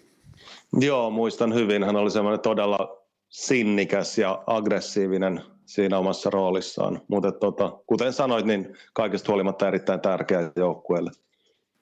Ja Fabio Moro on myös toiminut Kievossa myöhemmin valmentajana. 2014 muun muassa ollut Kievon valmennustiimissä tämmöisenä teknisenä valmentajana, mutta sen koomin ei ole valmentaja hommissa ollut mukana. Alun perin Milanista kasvattajauransa tota käynyt, läpikäynyt Fabio Moro siis. Puolustuslinja oli siis siinä. Keskikentältä löytyy jo mainittu Eriberto tai Luciano, riippuu kumpaa nimeä halutaan käyttää. Hän siis tuolla keskikentän oikealla laidalla ja keskustassa Simone Perrotta, Eugenio Corini ja vasemmalla laidalla Christian Manfredini. Näin kun katsoo pelkästään nimiä, niin toihan on todella kova keskikenttänelikko. On, ehdottomasti, ja siinä oli hyvin, hyvin niin kuin, miten sanoisi, perinteisessä mielessä ehkä se roolijako aika niin kuin klassinen 442. että jos miettii Luciano tai Heriberto oikealla ja Manfredini vasemmalla, niin melko semmoisen kumpikin omalla tavallaan niin hyvässä mielessä niin kuin vanhan ajan peruslaitapelaajia hyvinkin hyökkäävässä roolissa. To- toki sitten puolustusvaiheessa vetäytyivät siihen neljän pelaajan keskikenttälinjaan. Ja sitten mitä tulee siihen keskustaan, niin Koriini ja Perrotta niin kuin sopivasti erityyppisiä. Et Koriini aika sellaisessa niin ikään perinteisessä pelintekijän roolissa. Näki, näki hyvin kentän, siis niin kuin, lähetti usein niin kuin täysvauhtiseen juoksuun nimenomaan laitapelaajia tai sitten niin kuin pelasi hyökkäjälle suojaukseen ja sitä kautta edettiin. Ja sitten taas Perrotta niin kuin erittäin työtelijänä ja juoksuvoimaisena pelaajana sopi niin kuin aivan käytännössä täydellisesti Koriinin pariksi siihen keskikentän keskustaan. Et hyvin, hyvin roolitettu ja hyvin niin kuin yksinkertaisella, mutta tehokkaalla tavalla roolitettu se koko keskikenttänelikko. Ja tuossa vaiheessa, eli kaudella 2001-2002, Eugenio Corini oli jo varsin tota, kokenut pelaaja verrattuna muihin Kievon pelaaja, että hän oli käytännössä ainoa, jolla oli enemmän kokemusta Serie Asta, että hyvin moni muu pelaaja, esimerkiksi Simone Perrotta, niin tota, käytännössä ei mitään kokemusta vielä Serie Asta tota, ennen, ennen tätä kautta, että jotain lainapestejä oli ollut, mutta hyvin pienellä vastuulla, ja Koriini siis tämmöinen tota, kokeneen pelaaja serie, mitä tulee Serie A-kokemukseen tässä joukkueessa, ja keskikenttäpelaajalle huikeat tehot, että hän teki yhdeksän maalia ja syötti yhdeksän maalia ton tota, kauden aikana, eli Eugenio Corini oli sen lisäksi, että oli tuommoinen keskikentän pelintekijä ja pelinjohtaja, jos näin voi sanoa, niin sen lisäksi niin oli erittäin tehokas joukkueelle, että oli joukkueen itse asiassa kolmanneksi paras maalintekijä tuolla kaudella. Ja, ja mitä tulee Simone Perrottaan, niin hän oli yksi tämän joukkueen semmoisista niin kuin supertähdistä sitten myöhemmin, että hän teki hienon uran, e, muun muassa 2006 voitti maailmanmestaruuden Italian kanssa ja kuten hyvin tiedetään, niin edusti Roomaa käytännössä kymmenen vuoden ajan ja, ja tota, meidänkin jaksossa, jossa Luciano Spalletin ajan Roomasta puhuttiin, niin Simone Perrotta oli siinä joukkueessa hyvin keskeinen nimenomaan Spalletin ensimmäisellä kaudella, että hän, hän oli tämmöinen niin kuin syvyysjuoksujen ekspertti tuossa Spalletin joukkueessa. Ja tämä kausi oli ikimuistoinen tietenkin nyt jälkikäteen myös Simone Perrottan kannalta, että hänen uransa nousi todella isoon valokeilaan tämän Kiavon 2001-2002 kauden jälkeen. Kyllä, toi niin kun vielä Korin ja Perrotta parina siinä Delnerin Kievossa, niin oli, oli ehkä jossain mielessä, en mä nyt sano viimeisiä, mutta sanotaan näin päin, että ehkä nykyaikana on aika vaikea löytää esimerkiksi keskikentän keskustassa pelaavia kaksikkoja, jotka olisivat ominaisuuksiltaan niinkin erilaisia, mutta sen takia juuri niin kuin täydensivät tai täydentäisivät toisiaan niin kuin aivan erinomaisesti. Että ehkä futis on mennyt enemmän siihen suuntaan, että jokaisen on tehtävä ja osattava vähän kaikkea, mutta Perrotta ja Korini oli niin kuin hyvin selvästi ja selvä piirteisesti roolitettu, mikä niin kuin oli leimallista sit totta kai koko joukkueen, koko Kievon pelaamiselle. Ja ton kauden jälkeen, niin, niin kuin sanottu, näistä kahdesta, niin Perrotta siirtyi hyvin nopeasti Roomaan, taisi olla 2004, eli pelasi vielä yhden, yhden kauden tota, yhden kauden tämän menestyskauden jälkeen pelasi vielä Kievossa ja sen jälkeen siirtyi Roomaan, pelasi loppuuransa siellä. Ja myöskin tota, Koriini jätti varsin nopeasti tämän menestyksen jälkeen sitten Kievo, että siirtyi 2003 Palermoon. Ja hyvin identtiset pelimäärät Serie Aassa, eli Koriini loppujen lopuksi pelasi 337 peliä Serie Aata ja Simone Perrotta 401 ja tietenkin, niin kuin jo tuossa aiemmin sanottiin, niin Eugenio Koriini jatkanut myös valmentajana sen jälkeen, eli Brescia, Palermo, Novara, Kievo muun muassa – tota, joukkueet, joita, joita hän on valmentanut. Ja Simone Perrotta sitten puolestaan, puolestaan näistä keskikenttäpelaajista, niin ainakaan toistaiseksi on, on vielä aloittanut huippuvalmentaja-uraa. Joo, kyllä. Ja Korinista mä haluaisin vielä lisätä sen, että nimenomaan toi kausi Kievossa ja yhteistyö Dennerin kanssa oli, oli niin kuin hänen silloisen pelaajauransa kannalta vähän semmoinen niin kuin uudelleen kukkaan puhkeamisen se, sellaista aikaa, että hän pelasi sitten vielä hyvällä tasolla sen jälkeenkin. Hän oli sitä ennen Kievoa ja aika paljonkin ennen sitä, niin hän oli pidetty vähän semmoisena ikuisena lupauksena, mutta sitten Kievosta ja Delneeristä hän löysi niin kuin juuri sen, mitä hän hän oli ehkä jo etsinytkin tai tarvinnutkin aikaisemmin, ja ihan varmasti toi, ajat Kievossa niin ovat vaikuttaneet aivan oleellisesti ja ratkaisevasti myös hänen sit nykyiseen valmentajauransa. Ja t- tällä hetkellä Eugenio Corini siis Lechen päävalmentajana ja hänen assistenttinaan, hänen pitkäaikaisena assistenttinaan seurakaveri tuolta Kiavon kaudelta, eli vasen puolustaja Salvatore Lanna. Eli nämä kaksi kaverusta jatkaa yhteistyötä tälläkin hetkellä vain eri seurassa, eli Lechessä. Mitäs Mitri sitten noi ö, Kievon laitapelaajat, eli oikealla Eriberto ja vasemmalla Manfredini, niin miten keskeiset nämä laita keskikenttäpelaajat oli, oli tuossa Delnerin systeemissä?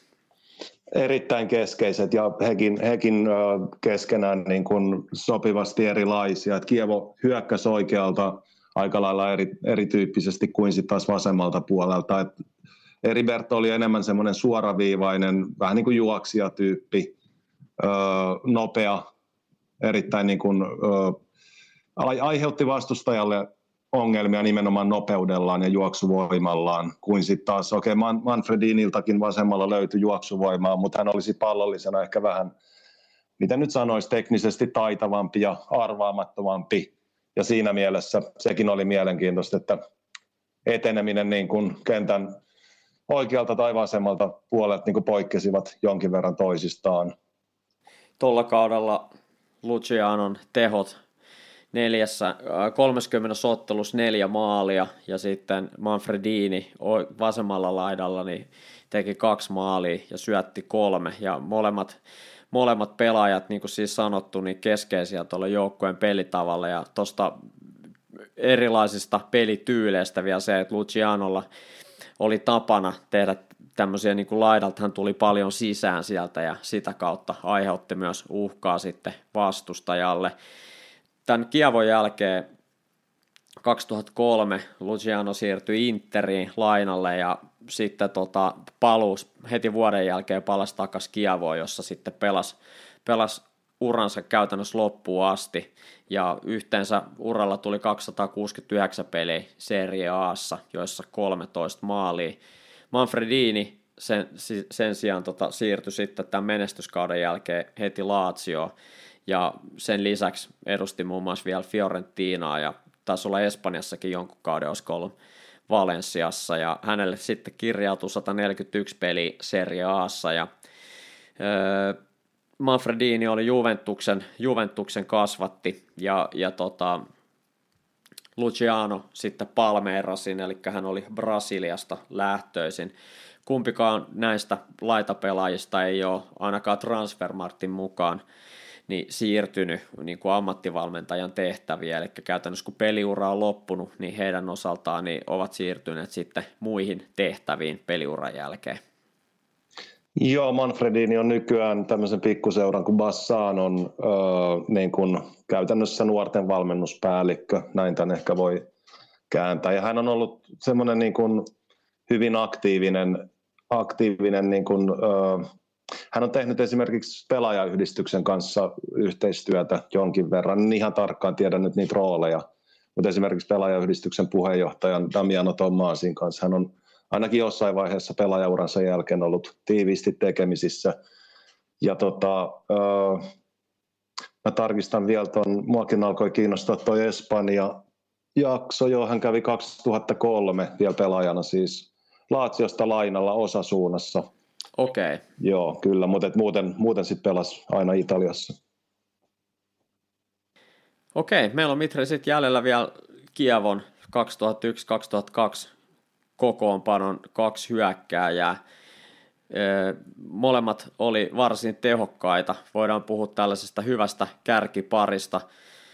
Massimo Marazzina viimeisteli tämän kauden aikana 13 maalia ja hänen tutkaparinsa Bernardo Corradi ei jäänyt pahasti kakkoseksi, teki kymmenen maalia ja heidän jälkeensä sitten se kolmanneksi paras maalintekijä löytyi siis keskikentälle, eli Eugenio Corini yhdeksällä maalillaan. Millainen oli näiden kahden hyökkääjä yhteistyö? No, siinä oli jonkin verran niin kuin, aika paljonkin niin kuin samoja elementtejä kuin äh, Korinin ja Perrottan välisessä yhteistyössä. Et hyvin niin kuin erilaisia hyökkäjätyyppejä – Korradi enemmän target-roolissa ja Maratsiina eri, erittäin niin kuin nopea ja juoksuvoimainen ja liikkuva niin kuin, ikään kuin sekondapunta eli kakkoskärki ja tosiaan tehokas maalintekijä.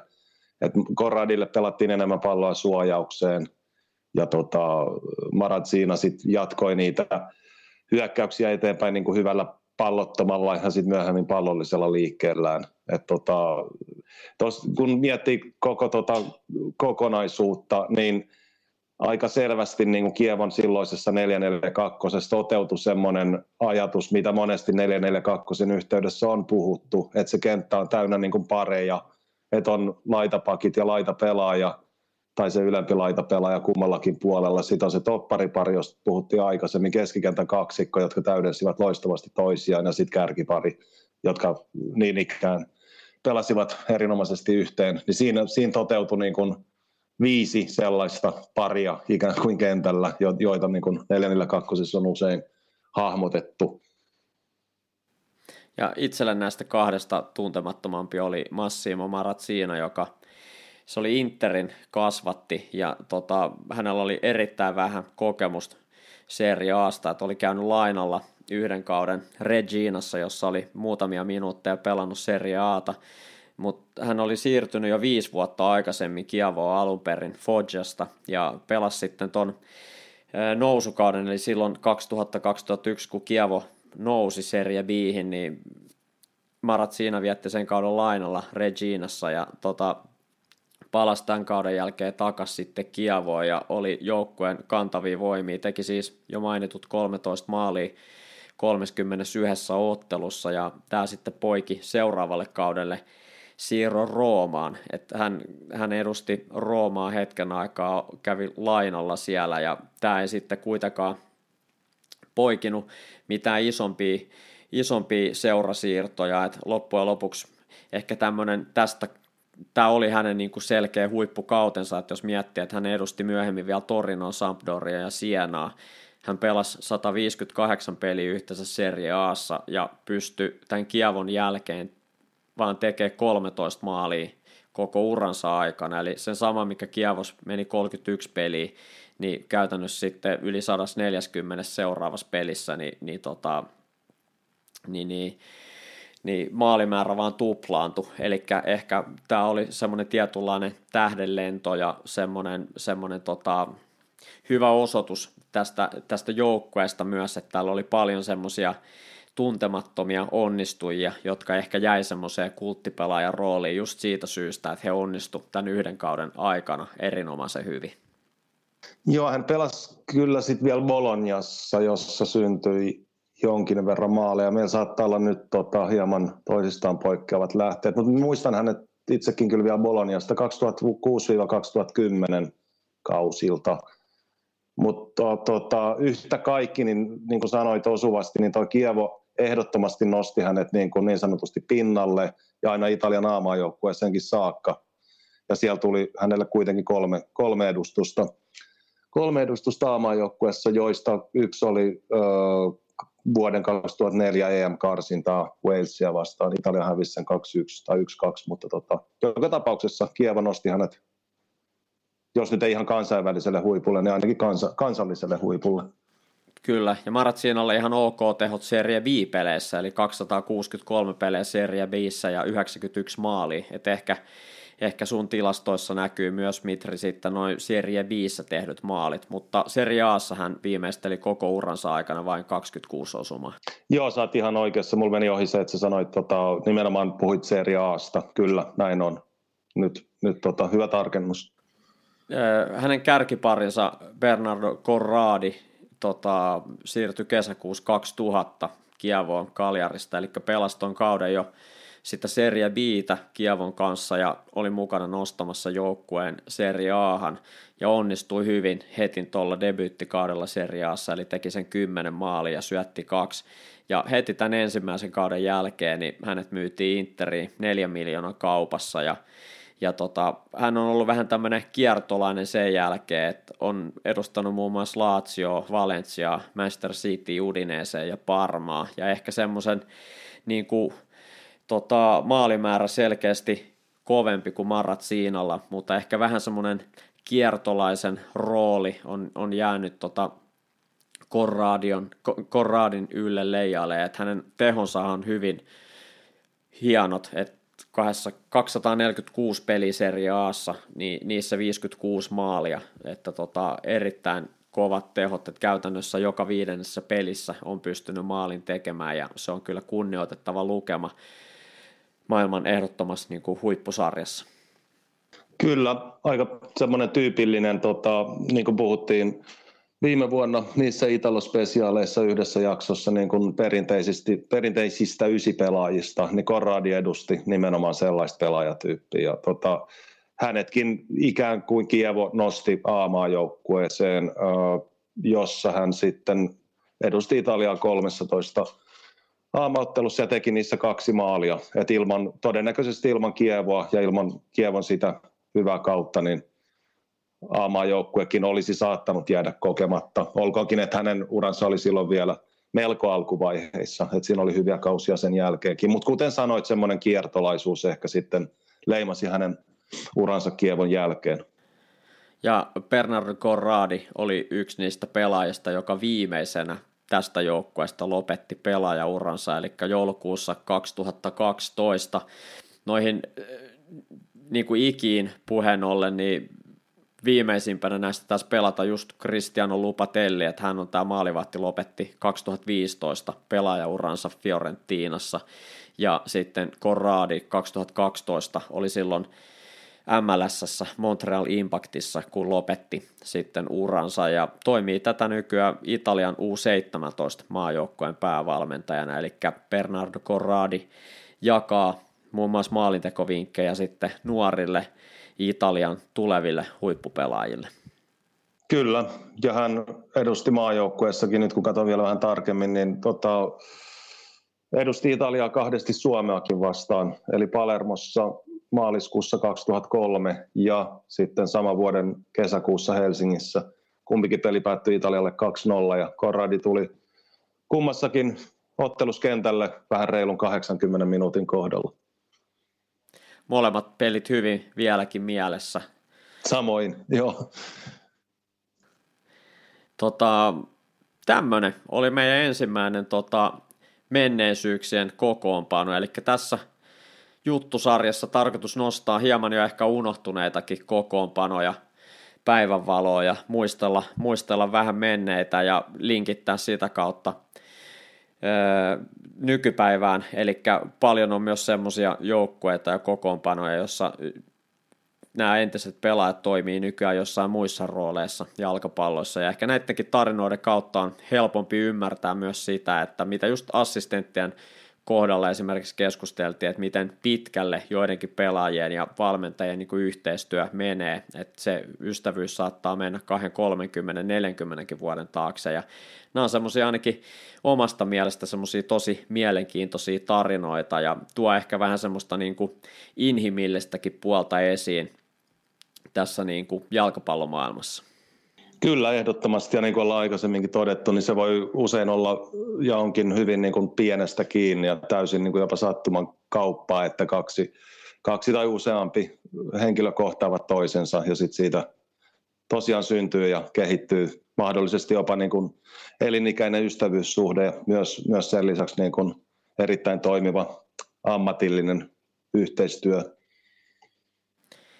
näin. Tätä juttusarjaa jatketaan aina silloin tällöin Italo-podcasteissa. Ihan joka jaksossa ei, ei tietenkään esitellä mitään joukkuetta, mutta aina silloin tällöin hyvä ottaa pieni katsaus menneisyyteen. Ja meillä on Mitri jo muutama kokoonpano menneisyydestä mietittynä, ei paljasteta niitä vielä, mutta jos jollain kuulijalla tulee mieleen joku saman tyylinen tapaus, eli nyt ei haeta niitä suurimpia menestyjiä ja isompia pokaaleja voittaneita joukkueita, vaan ehkä semmoisia vähän unohdettuja kulttijoukkueita, niin niitä, niitä kaipaillaan. Eli jos, jos tulee kuulijoilla mieleen joku kokoonpano, jo, joka olisi hyvä tuoda tietoisuuteen, ja semmoinen aikajänne vielä annetaan, että liikutaan tässä 20 vuoden säteellä, että ei ihan mennä sinne 90-luvun niin sanotusti paremmalle puolelle, vaan pysytään tässä niin kuin 2000-luvusta eteenpäin, niin, niin tota, niin tota, tämmöinen aikajänne ollaan tähän kuitenkin sitten tehty. Mutta jos kuuntelijat, teillä on hyviä ehdotuksia, niin laittakaa vaikka Twitterin kautta ehdotuksia tulemaan, niin ehkäpä just sun ehdottama kokoonpano pääsee sitten mun ja Mitrin käsittelyyn tulevissa Italo-podcasteissa. Joo, sama, sama toive täältä munkin puolelta, ehdottomasti. Sitten vielä ennen Fritto Misto-osioa, Mitri, niin katsotaan hieman tämän päivän tilannetta ja sen verran päivitetään tulevaisuuteen. Eli viikonloppuna pelataan mielenkiintoisia pelejä, niistä ehkä yksi ylitse muiden on Juventuksen ja Rooman kohtaaminen. Tuossa ensimmäisellä kierroksella joukkueet päätyi värikkäiden vaiheiden jälkeen 2-2 tasatulokseen ja Rooma pelasi ottelun osittain ylivoimalla ja oli ehkä se joukkueesta, joka oli pettyneempi tuohon tasatulokseen. Tällä hetkellä joukkueet löytyy sarjasta sijoilta kolme ja neljä. Juventus yhden ottelun vähemmän Roomaa pelanneena pisteen sitä jäljessä. Joukkueiden formit on suurin piirtein samat, että Juventuksella viimeisestä viidestä ottelusta neljä voittoa, Roomalla kolme voittoa tähän otteluun menteessä, Mitri, niin mitkä tulee sun mielestä ole tämän ottelun semmoiset niin kuin keskeiset kohteet, mihin kannattaisi kuuntelijoiden kiinnittää huomio?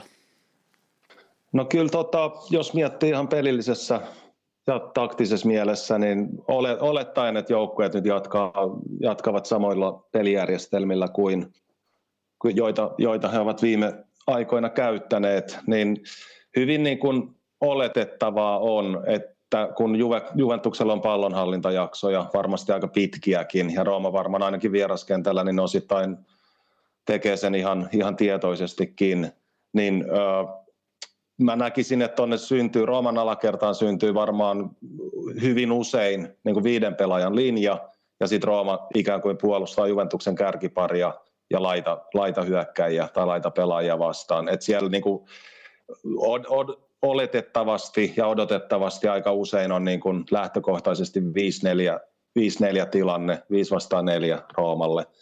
Ja sitten keskikentän keskustaan jäisi ehkä kaksi vastaan kaksi, riippuen vähän Rooman kymppipelaajien roolista, mutta mä näkisin, että Rooman kymppipelaajat kyllä pyrkii sit niin ottamaan aika paljon vastaan Juven laitapakkien nousuja, jolloin siihen keskialueelle ehkä jäisi se mahdollisesti Rabio ja Artur vastaan Veretu ja sitten joku toinen, onko se VR tai joku toinen Rooman pelaaja, mutta sillä, sillä alueella pelataan isoista asioista.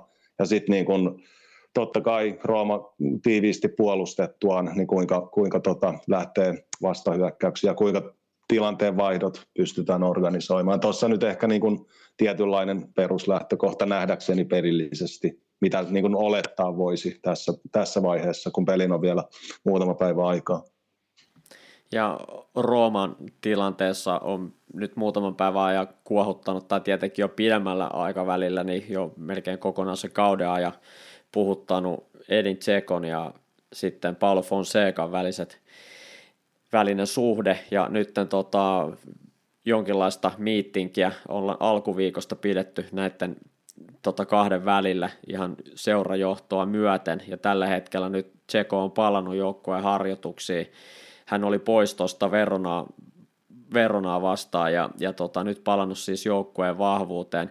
Miten näet, todennäköisesti Rooma voisi lähteä tuommoisella niin vasta, jos sanotaan tämmöisellä niin vastahyökkäysottelusuunnitelmalla öö, Juventusta vastaan, niin näkisitkö, että vaikka Tseko olisikin pois, niin esimerkiksi viime otteluissa maaliteossa onnistunut Borja Majoral voisi olla jopa parempikin vaihtoehto tuommoiseen vastahyökkäystaktiikkaan kuin esimerkiksi Edi Tseko, vai mitä olet mieltä tästä? Kyllä mä allekirjoitan tuon ehdottomasti tuon näkemyksen, että tota, silloin kun Rooma itse pyrkii ehkä vähän enemmän pallonhallintaan kuin nyt todennäköisesti Juventusta vastaan vieraissa, niin Tsekohan on ihan, ihan aivan mainio vaihtoehto silloin. On hän osoittanut hyvyytensä ja tehonsa myös niin kuin vastahyökkäyksissäkin, mutta ehkä tuossa mielessä joo, toi on niin kuin ihan fiksu ajatus, että Borja Majoralle ehkä niin kuin tähän peliin voisi olla se pelillisesti sopivampi vaihtoehto sinne Rooman kärkeen. Pedro on varmaan vielä pois lihasvamman takia ja El Sharavikin on ollut sairaana, joten näitä kahta pelaajaa todennäköisesti ei nähdä vielä Juventusta vastaan, mutta niin kuin sanottu, tässä on pari päivää vielä jäljellä ja kaikkea kerkeä tapahtuu. Jos katsotaan vielä nopeasti Juventuksen kokoonpanoa Sampdoria vastaan, siinä nyt ei ihan hirveän isoja yllätyksiä nähty. Tuleeko Juventus lähtemään aika lailla samoilla, samoilla niin kuin aihioilla kuin esimerkiksi Sampdoria vastaan, kun mietitään joukkueen kokoonpanoa? No osittain, joo. Täytyy muistaa, että Rodrigo Bentancourt on pelikiellossa nyt Roomaa vastaan. Ja tota, esimerkiksi Tuttosport, joka on torinolainen päivittäislehti ja media, niin spekuloi tässä vähän, että Quadrado saattaisi aloittaa penkin puolelta tullakseen sitten jossain vaiheessa tuoreen jaloin sisään. Ja silloin esimerkiksi laitapakkeina pelaisivat Danilo ja Aleksandro ja sitten Bonucci ja Kielliini aika totuttusti niin kuin Juven ykköstoppariparina. Okei, tämä tarkoittaisi sitä toi Bentankuurin pelikielto, että sitten tosiaan niin kuin sanoinkin tuossa, että Rabio varmaan Arturin kanssa olisi keskikentän keskustassa ja No joo, jos mä nyt tämän luettelen tästä loppuun asti, niin Kiesa on vahvoilla vasemmalle ja, ja, ja viime aikoina, tai oikeastaan koko kauden erinomaisesti pelannut Weston McKennie on ykkösvaihtoehto oikealle. Ja sitten niin kärkiparina olisi Ronaldo ja Morata, että Paulo Dybala on vielä, vielä tota sairastuvalla tai kuntoutuu vammastaan. Eli lauantaina sitten kello seitsemältä Suomen aikaa pelataan tämä Juventuksen ja Rooman välinen kar- kärkikamppailu, ja tämä on tietenkin ottelu, mitä myös muut kärkijoukkueet seuraa mielenkiinnolla. Interhän pelaa oman ottelunsa jo perjantai-iltana Fiorentinaa vastaan vieraissa, ja Milan sitten sunnuntaina kohtaa Krotonen kotonaan, jotenka tässä niin kuin Milanilla ja Interillä on mahdollisuus ottaa vähän eroa Juventukseen ja Roomaan, jos, jos ajatellaan, että Juventus ja Rooma pelasi vaikka kristillisen tasapelin ja Inter ja Milan voittaisivat oman pelinsä, niin sitten tuolla kärjessä nähtäisiin hieman kahden ensimmäisen joukkueen osalta hieman jo irtiottoa, mutta niin kuin tiedetään, tilanteet saattavat vaihdella hyvinkin nopeasti. Kyllä, ja ehkä osittain riippumattakin tämän hetken sarjatilanteesta ja sarjataulukosta, niin Juventus Rooma tai Rooma Juventus on aina, aina valtaisan iso peli Italian futiksessa, niin kuin tiedetään, että siinä on historian saatossa vuosikymmenten aikana tapahtunut niin paljon niin semmoisia no, värikkäitä asioita ja osittain tuomaritoimintaan liittyen, niin tämä nousee niin kuin, tai nämä kaksi ottelua sekä Torinossa että Roomassa kaksi kertaa kun vastakkain pelataan, niin kauden ehdottomiin niin kuin suuriin, tosi suuriin otteluihin koko seriaa mittakaavassa. Ja mielenkiintoisia pelejä on muitakin, muun muassa Uudineesen tota, kohtaa Veronan ja näin ollen myös Kevin Lasania kohtaa toisessa ottelussaan heti vanhan seuransa eli Uudineesen, jotenka siinäkin on mielenkiintoinen tämmöinen asetelma tuohon otteluun. Ehkä muista nostoista, niin oma mielenkiinto siellä on tota Parmalla ja Bolonialla tosi kova vääntö.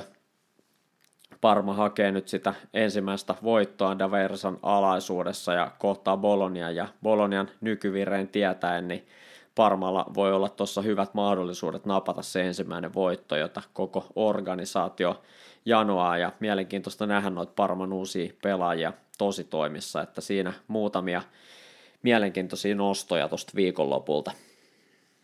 Kyllä, joo. Koko kierros taas täynnä, täynnä mielenkiintoa ja kyllä tuo Juve Rooma on nostettava kuitenkin niin kuin vähän ehkä muiden yläpuolelle. Näin se on. Sitten Mitri viimeinen osuus, eli Fritto Misto, nostoja sieltä täältä puheet lyhyiksi. Mä voin tota vaikka aloittaa tällä kerralla, että halusin nostaa esiin tämmöisen asian, joka, joka tuli e, tota, eteeni, kun lueskelin tuossa Gazzetta dello Sportin nettijulkaisua ja siellä oli tämmöinen juttu italialaisten joukkueiden omistuspohjasta ja tästä jutusta käy selville Serie B, A ja sitten G-tasojen joukkueista ja yhteensä italialaisia joukkueita tällä hetkellä on noin kymmenkunta, jotka ovat ulkolaisomistuksessa. Serie A-seuroista viisi tätä nykyään, eli Bologna on kanadalaisen Joey Saputon omistuksessa Rooman, kuten tiedetään, Dan Friedkinin ja Fiorentina Rocco Commisso, Parma Kyle Kraus ja sitten Inter Suningin kiinalaisomistajan omistuksessa ainakin tällä hetkellä ja Milan sitten jenkkipohjaisen Elliotin omistuksessa, eli noin käytännössä viidennes tai neljän, anteeksi viisi seuraa, niin siitä tulee niin kuin neljännes, tota, yksi neljäsosa seriaa seuroista siis tällä hetkellä tota, ulkomaalaisomistuksessa. Jos sitä verrataan vaikka esimerkiksi valioliigaan, niin tällä hetkellä valioliigassa on noin puolet ulkomaisessa omistuksessa, vähän yli puolet, eli siellä on tota amerikkalaisomistusta, löytyy venäläistä omistusta, kiinalaista omistusta tai jotain muuta, ja englantilaisia on siis vajaa puolet, mitkä on valioliigaseuroista tota, englann, en, tota, englantilaisten omistuksessa, eli tällä hetkellä ainakin toistaiseksi Serie A, Serie B, Serie G-seurat hyvinkin italialaispainotteisessa omistuksessa, mutta jutusta käy ilmi, että koko ajan kiinnostus ulkomailta on suurempaa ja erityisesti alasarjajoukkueita hamutaan ulkomailta. Et esimerkiksi Komo on tällä hetkellä brittiläisen Cent Entertainmentin omistuksessa ja Pisa on venäläisen Alexander Knasterin omistuksessa ja Venetsia myös amerikkalaisten omistuksessa näitä muita, muutamia mainitakseni ja kuulemma selkeästi halvemmat hinnat verrattuna esimerkiksi Englantiin on semmoinen, joka, joka kiinnostaa ulkomaalaisia sijoittajia tällä hetkellä. Eli toistaiseksi seurat Italiassa vielä hyvin, hyvin pitkälti italialaisessa omistuksessa, mutta suunta on selkeästi se, että ulkomaille omistusta tulee todennäköisesti siirtymään lisää myös tässä jatkossa, mutta kuitenkin muistutettava asia se, että neljännes Serie A-joukkueesta niin on tätä nykyä niin ulkomaalaisten omistuksessa. Kyllä, tuo on mielenkiintoinen tieto ja haluaisin sen verran kommentoida, että tuohon, tuohon liittyen niin kuin eri seurojen kannattajat ovat niin kuin keskimäärin hyvin tarkkoja siitä, että ulkomaalaisomistajat, niiden seurojen kannattajat, joilla on ulkomaalaisomistaja, siitä, että ää, nykyomistajat niin kuin vaalivat sitä seuraperinnettä ja seurahenkeä ja seurakulttuuria, etteivät he vain ala liikaa niin kuin muuttamaan, muuttamaan niin kuin tota, sitä seuran perinteistä identiteettiä. Et joskus se on onnistunut hyvin, joskus se on onnistunut aika paljon huonomminkin, mutta et, niin kuin se kannattajien rooli on tosi hyvin tärkeä ja se asema, että he kokevat olevansa seura omistajista ja omistuspohjasta riippumatta – ja heille on niin kuin pyhä asia se, että ei, on sitten minkä maalainen omistaja tahansa, mutta ehkä ulkomaalaisilla se riski on usein suurempi, että lähdetään liikaa muokkaamaan sitä seurakulttuuria ja identiteettiä. Sen verran vielä korjaan tuossa, että näitä seurojahan on kuusi Serie Assa, jotka on ulkomaalaisomistuksessa, eli se tarkoittaa sitä, että kolmannes on ulkomaalaisomistuksessa, eli matikkapäätä tässä vähän testailtiin, mutta tota, laskutoimituksen mukaan niin kuusi joukkuetta 20, niin se on aika lailla 30 prosenttia, eli noin kolmannes voidaan sanoa, että tällä hetkellä on ulkomaalaisomistuksessa. Joo, se on kuitenkin aika iso määrä kieltämättä, ja varmaan niin kuin hyvät esimerkit tuovat heitä, tai voisi ainakin kuvitella, että tuovat ehkä lisääkin että olisiko se vaikka viiden vuoden päästä sitten jopa puolet tai enemmänkin se ulkomaalaisomistajien osuus, se, se nähdään sitten. Niin, että jos suunta on sama kuin valioliigassa, niin näin tulee käymään. Eli siellä tällä hetkellä yli puolet seuroista on jonkun muun kuin englantilaisen toimijan omistuksessa. Kyllä, se on enemmänkin todennäköistä kuin ainoastaan mahdollista. Kyllä se suuntaus on, on varmasti toi. Okei Mitri, mikä on sun nosto sieltä täältä, eli Fritto Misto sun osan tälle viikolle? No mulla oli tuossa parikin vaihtoehtoa, mutta mä valitsen näistä ajankohtaisemman. Voidaan siihen toiseen vaihtoehtoon mennä tässä vaikka seuraavalla tai sitä seuraavalla kerralla, mutta tota, mä nostan nyt Koppa Italian esiin, äh, jossa on nyt siis välierävaihe menossa, kun me keskiviikkona 3. helmikuuta tätä äänitetään, niin tänä iltana pelataan Napoli-Atalanta, siis toisen välierän ensimmäinen osaottelu. Tiistaina pelattiin Inter ja Juven välillä. Sen välierän ensimmäinen osa, jonka Juve, Juventus, niin kuin tiedetään, voitti vieraissa 2-1. Erinomainen ottelu. Ja muutenkin, jos miettii nyt Coppa Italiaa vähän niin kuin laajemmin, niin se on usein kaudesta toiseen ollut vähän niin kuin aliarvostettu kilpailu, mutta mä näkisin nyt tällä kuluvalla kaudella Koppa Italiassa, varsinkin nyt, jos miettii nyt vaikka tämän, tämän kalenterivuoden otteluita, mitä tässä on pelattu tammi- ja helmikuussa, niin se on, siinä on jotain niin kuin, mun mielestä yleisellä tasolla mielenkiintoisempaa kuin on ollut monesti aiempina vuosina. Et jos tässä katsoo vaikka edellisen vaiheen, eli puoliväli, puolivälierävaiheen otteluita. No, monet muistavat Interin ja Milanin kohtaamisen, missä tota, esimerkiksi Zlatan ja Lukaku ottivat kovaa yhteen. Sitten Atalanta Lazio oli laadukas ja värikäs ottelu. 3-2 lopputuloskin kertoo paljon. Tosiaan toi tiistai, tämän viikon tiistai-illan Inter Juve oli, oli laatufutista ja sama on odotettavissa Napolin ja Atalanta sekä ekasta että tokasta välierästä. Mä taisin jossain aiemmassa jaksossa sanoa virheellisesti, että välierät pelattaisiin maaliskuun alussa, mutta tarkoitus oli sanoa helmikuun alussa. en ole nyt ihan varma, mutta nyt viimeistään se korjaus, jos erhe sattui.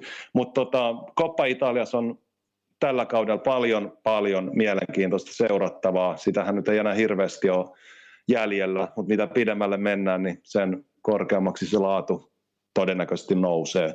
Ja suosittelen kaikkia meidän podcastin kuuntelijoita seuraamaan silmäkovana myös sitä, mitä Coppa Italiassa tapahtuu, että ei pelkästään seriaata. Näin. Nyt alkaa meidän tämänkertainen kattaus ole viimeistelty, eli Frittomistolla lopeteltiin tämä illallinen. Tota, ensi kerrasta sen verran, että otetaan Mitri kiinni tuosta Juventuksen ja Rooman pelistä, eli puretaan, puretaan siitä seuraavassa jaksossa, katsotaan mitä siinä pelissä on tapahtunut ja puretaan siitä sitten kaikki oleellinen seuraavaan jaksoon. Ja sitten voitaisiin tehdä pieni visiitti ja katsoa, mitä Serie b on tapahtunut ja ehkä kun tästä siirtospesiaalista jäi noin Serie A-siirrot tai niin kuin Serie b tapahtuneet siirrot käytännössä mainitsematta, niin voidaan vielä sieltä tehdä muutama nosto, jos tärkeäksi koetaan, mutta tehdään pieni kurkistus, että mitä Serie b on tapahtunut nyt näiden muutaman viikon aikana. Ja tota, tämmöisellä kattauksella lähdetään sitten seuraavaan, seuraavaan jaksoon. Kuulostaa hyvältä. Okei, kiitos Mitri sulle jälleen kerran hyvistä kommenteista ja analyyseistä ja kiitos kaikille kuulijoille. Teitä on koko ajan kasvava määrä siellä ja muistakaa laittaa palautetta ja ideoita esimerkiksi näihin menneisyyden kokoonpanoihin liittyen ja ei muuta kuin oikein mukavaa viikon jatkoa kaikille ja ensi viikolla jatketaan sitten Italo-podcastin parissa. Moi moi!